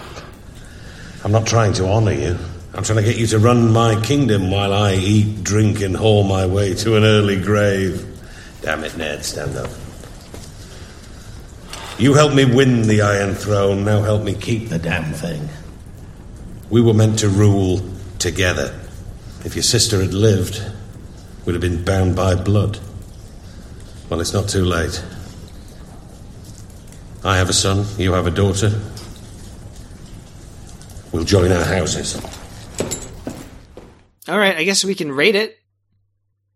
Uh, I'll go first. Um, so it wasn't a perfect episode. I, I think we we've all agreed with that. Um, but they they introduced a lot of characters, a lot of locales, um, a lot of expositions needed for that. I, I found the exposition to be a little cumbersome in some of the dialogue, um, so it kind of gets points deducted, even though it was needed. Um, it's still, uh, I would give it. Um, I would give it a seven. Seven out of ten. Um, there is no word for thank you in Dothraki. I'll go the opposite end of the spectrum. I think this is a pretty solid pilot. Hard for me to distance myself from the rest of the show and from the novels, but I think we cover a lot of ground here, and they did as good a job with the expo- exposition as they could. They, I felt like it was pretty natural, and they did things like with the costumes and the wigs to make it very clear, like what who what family member belonged to what family. Like I think it was pretty well done, subtly done, and it certainly looks expensive. And I like the Stark kids a lot. There's a lot happening, a lot that's set up. Yeah, it's it's such a it feels like such a small start when you consider where, like, where the show goes and like just the scope of it. Yeah. But I I think it's pretty damn good. So I'm gonna give it um, nine out of ten. I'm thinking here. well, one here's your chance to be clever, Matt. Think of something good. Uh, the pressure's on, Matt. Don't choke. Choke, choke, choke, Choke, choke, choke, choke, choke, um, yeah, nine out of ten masturbatory sword polishing scenes. when Ned was polishing that sword, I mean, come on, He was taking too much pleasure in polishing that sword. he, he sure was. yeah, and he goes out there a lot, according to his wife. She can always find him there. She's like, I always feel like an outsider when I come into this place. Well, maybe because he's doing that. Uh, Uh, I really liked it. I really liked the show as a as a whole. From what I've seen, I've only watched up to season five. I need to catch up before the new season. oh man, Matthew, what are you doing with your life? It's uh, what happened was that we were downloading the show, and then HBO kept sending me emails of like cease and desist. Yeah. downloading this show. there, there was no there's no option available Yeah. at the time in Canada for Right. streaming HBO, but now there is. You gotta get a VPN to hide your internet ac- address so that you don't get those letters. Mhm. we were too lazy. um, but I vowed to when the entire series is done and out on Blu-ray. I vowed to buy it because because it's only fair. We stole it for so long. um, um, so yeah, I really I really enjoy the show, and the first episode's great. I think the exposition is all there, yes, but it's necessary. Um, and I will give it uh, nine out of ten. Um, death stares from your stepmother. W- would she be his stepmother? Yeah. Like, Yeah. he, he came into this already established marriage, uh, Yeah. uh, into the home. Yeah. Yeah. Marriage She's a stepmom yeah. for sure. I uh I I like this episode, but I I keep thinking about if I hadn't read the books Mm. before I started watching the show, would I have been confused? Probably. I probably would have been confused. I feel like the book reading the book really helped me along. I know Matt, you didn't read the books. Uh, I read one of them. Yeah. Oh, because I made you. Yeah, I can't remember, I can't remember which one it was. Yeah, the first one. Was it? Okay. Probably. Why would I make you start in the middle? I don't know. I only read the last Harry, Harry Potter book.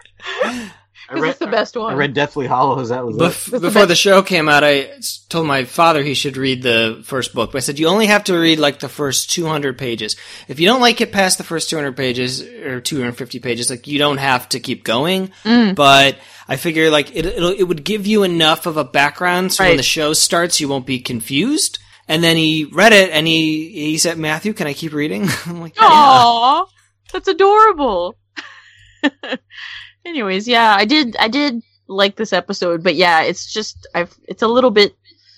It's not as good as some of the later episodes, I guess. So I would give it uh seven out of ten. Uh, what was my gonna be my rating gonna be? It's my my turn to choke. Yeah, choke. Choke, choke, choke, choke. Oh, I just thought of a rating and then I forgot it. I'll get just come back later and I'll tell you my. All rating. right. Um, okay. I actually liked the episode. Um, I liked it the first time I saw it. I liked it this time. Um, and uh, I agree that the exposition, there needed to be a lot of exposition in this thing. Otherwise, yeah, people who didn't know the books and stuff were going to be totally lost. Yeah, I, I'm sure they, they. I think they mentioned it a couple times, but apparently people still didn't know that those were brother and sister at the end. I, yeah, I mean they do mention it a lot, um, but um, I I thought they did the exposition very well, and um, and exposition's really really hard to do. So um, and I did I did like quite a few of the characters, you know, by the end of the pilot, which is hard to do when you're juggling what was it twenty seven different Yeah. name characters. Uh, it's hard to to make sure you find any of them really interesting or likable or whatever. But they managed to do that. Um, as you say, there's there's problems with it, but uh, so I'll go with um, eight point five out of ten. Um, violent orgy weddings. nice. I have uh I have my rating. All right. It's uh seven out of ten. Uh, desperately needed twenty three and Me kits. It was worth it. That's pretty good. Um, there are 10 out of 10 episodes in this series. So if, if you really want to go through it, there there's definitely better better episodes to be seen. Oh, for sure. Yeah. Yeah. It, it- it only goes up from here. All right. Well, do you want to know what we'll be talking about next time on the podcast? Yes, yes, yes, yes, yes. I alluded to it earlier, but we'll be talking about the pilot of Luck. Oh, It's the horses. About, it's about horses. All I know about about that it's about show horse is- racing. All I know about that show is they stopped making it because of animal cruelty or something. Really? Yeah, because animals kept dying. Oh my god! I refuse to watch this show. Oh, too bad you have to. um, the creator of the show is David Milch, who created Deadwood. Ah, how interesting. You'll have to hate watch the show. So we'll have to see if it's better than John from Cincinnati. Mm, should be interesting. And then we'll be watching the first episode of The Newsroom. Mm. Hmm. Can An we Aaron, watch, an Aaron Sorkin joint. Oh, all right. can we watch Can we watch news radio with Dave Foley instead? Well, you, you can watch it, but not instead. No. We'll just talk about like news radio the whole time. Aaron Sorkin, Aaron Sorkin characters always. I, I I like his shows, but I always feel like the dialogue for any character can just be exchanged with any other character. They all sound alike. Um, like in like in Whedon shows. no, not like in Whedon shows. Whedon shows you can't exchange. well, they always sound whole- alike in Whedon shows too. No, they don't. Yeah, they yeah, do. they do. Yeah, they do. I love You Whedon cannot- shows. I cannot- have problems with Whedon shows. can't exchange the dialogue between Xander and Spike and have it make any sense whatsoever. Well, not if they're talking about vampire specific things, but they all talk the same. There there's a certain cadence to the writing. For sure. Well, the newsroom has some problems. And we'll get into it when we talk about the show. Great. As always, you can find us at uh, hooplecast.com. Go on the internet, there, search for Hooplecast. You'll find the Facebook group. Go into Facebook. Find Hooplecast. oh, come on. I don't want to. Do I have to keep doing this every single episode? You guys, you know where to find this Every- shit. everyone needs. You know where to find it. You have to do it every episode. All right, I'll, That's s- a all right, I'll start over. You can find us at hooplecast.com. That's where I post episodes and links to discussion threads and show notes. Or you go to Facebook. You search for Hooplecast, you find our discussion group there. That's where we have discussion threads. We talk about HBO related things and Deadwood related things. Uh, you can go on Twitter and find us at Hooplecast. I retweet Deadwood related things. haven't done that in a while. Feedback is hooplecast at gmail.com. Send us feedback. That's it. That's the spiel. Nicely done. Steve, thanks for joining us. Yes, thank Yeah, you. Thank you. Thank you very much. Um, if you look uh, back in the feed, I did a bonus episode with Matt and Will. We played Deadwood 1876. I'm also Yes. uh, I've got a Game of Thrones uh, role playing game lined up. I'm going to be playing that before the new season comes out. Fun. That's awesome. Nice. All right. Baratheon or bust? Is that the name of the game?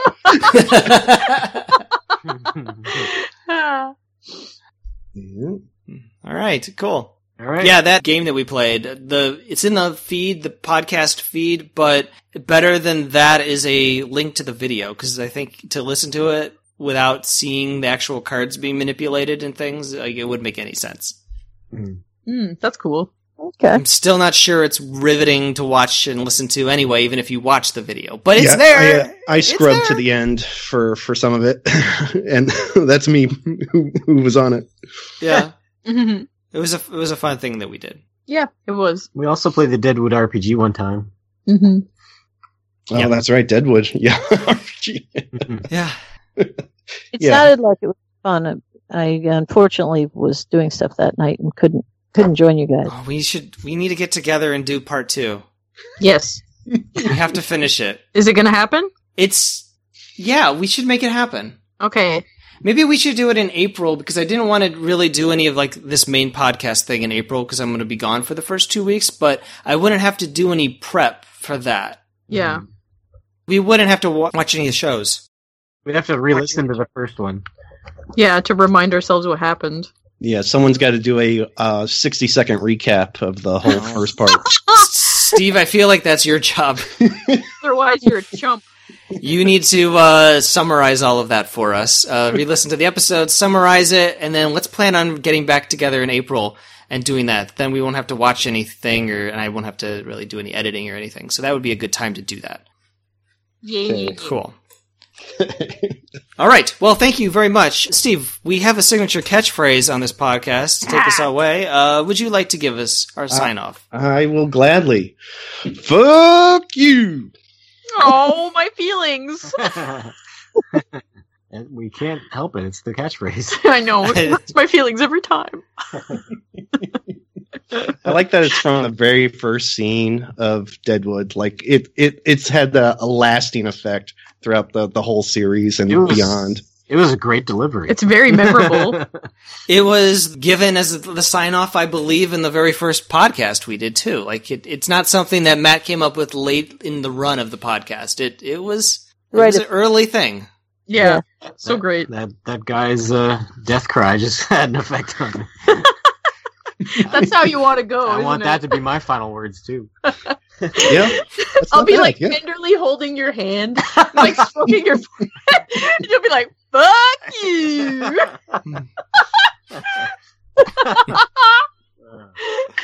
Thanks, Matt. Thanks for making it memorable. Everyone will feel so sorry for you that uh, your husband is, you know, obviously there was no love lost there. You must have had a terrible marriage, and you're like, no, no, that was one of the sweetest things. That's how it go. You She's like, no, know- it's from a podcast. It's, it's a whole thing. as as they're putting her in the cop car. No, wait, I, let me explain. It's from a podcast. Why, why was I thinking of the podcast in my final moments? Because these are some of your finest moments. yeah. Oh. Just your whole life flashed before your eyes, and you're just like, "That's the best moment." Fuck you. oh man, that was good.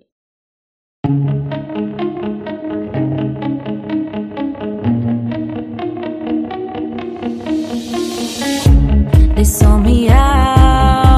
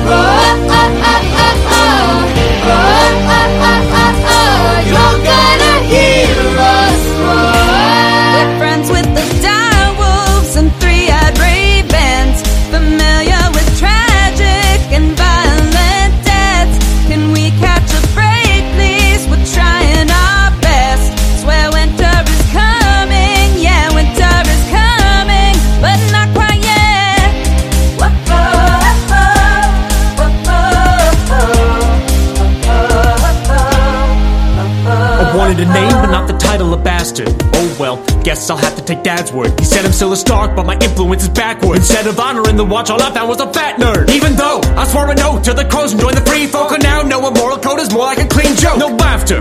I'm not one to say crass words, but Ygritte knows I'm an oral master. Just ask her. Robert, like the former king, only harder. The young wolf, renowned stop. I never liked to double cross. So with no sense of justice or honor, I'll just have you slaughtered. Oh, you haven't heard? I was working on a massacre from Baratheons to Greyjoys and Lannisters. Then I chose love over Walder's daughter. Now I watch over the North like my father. My father.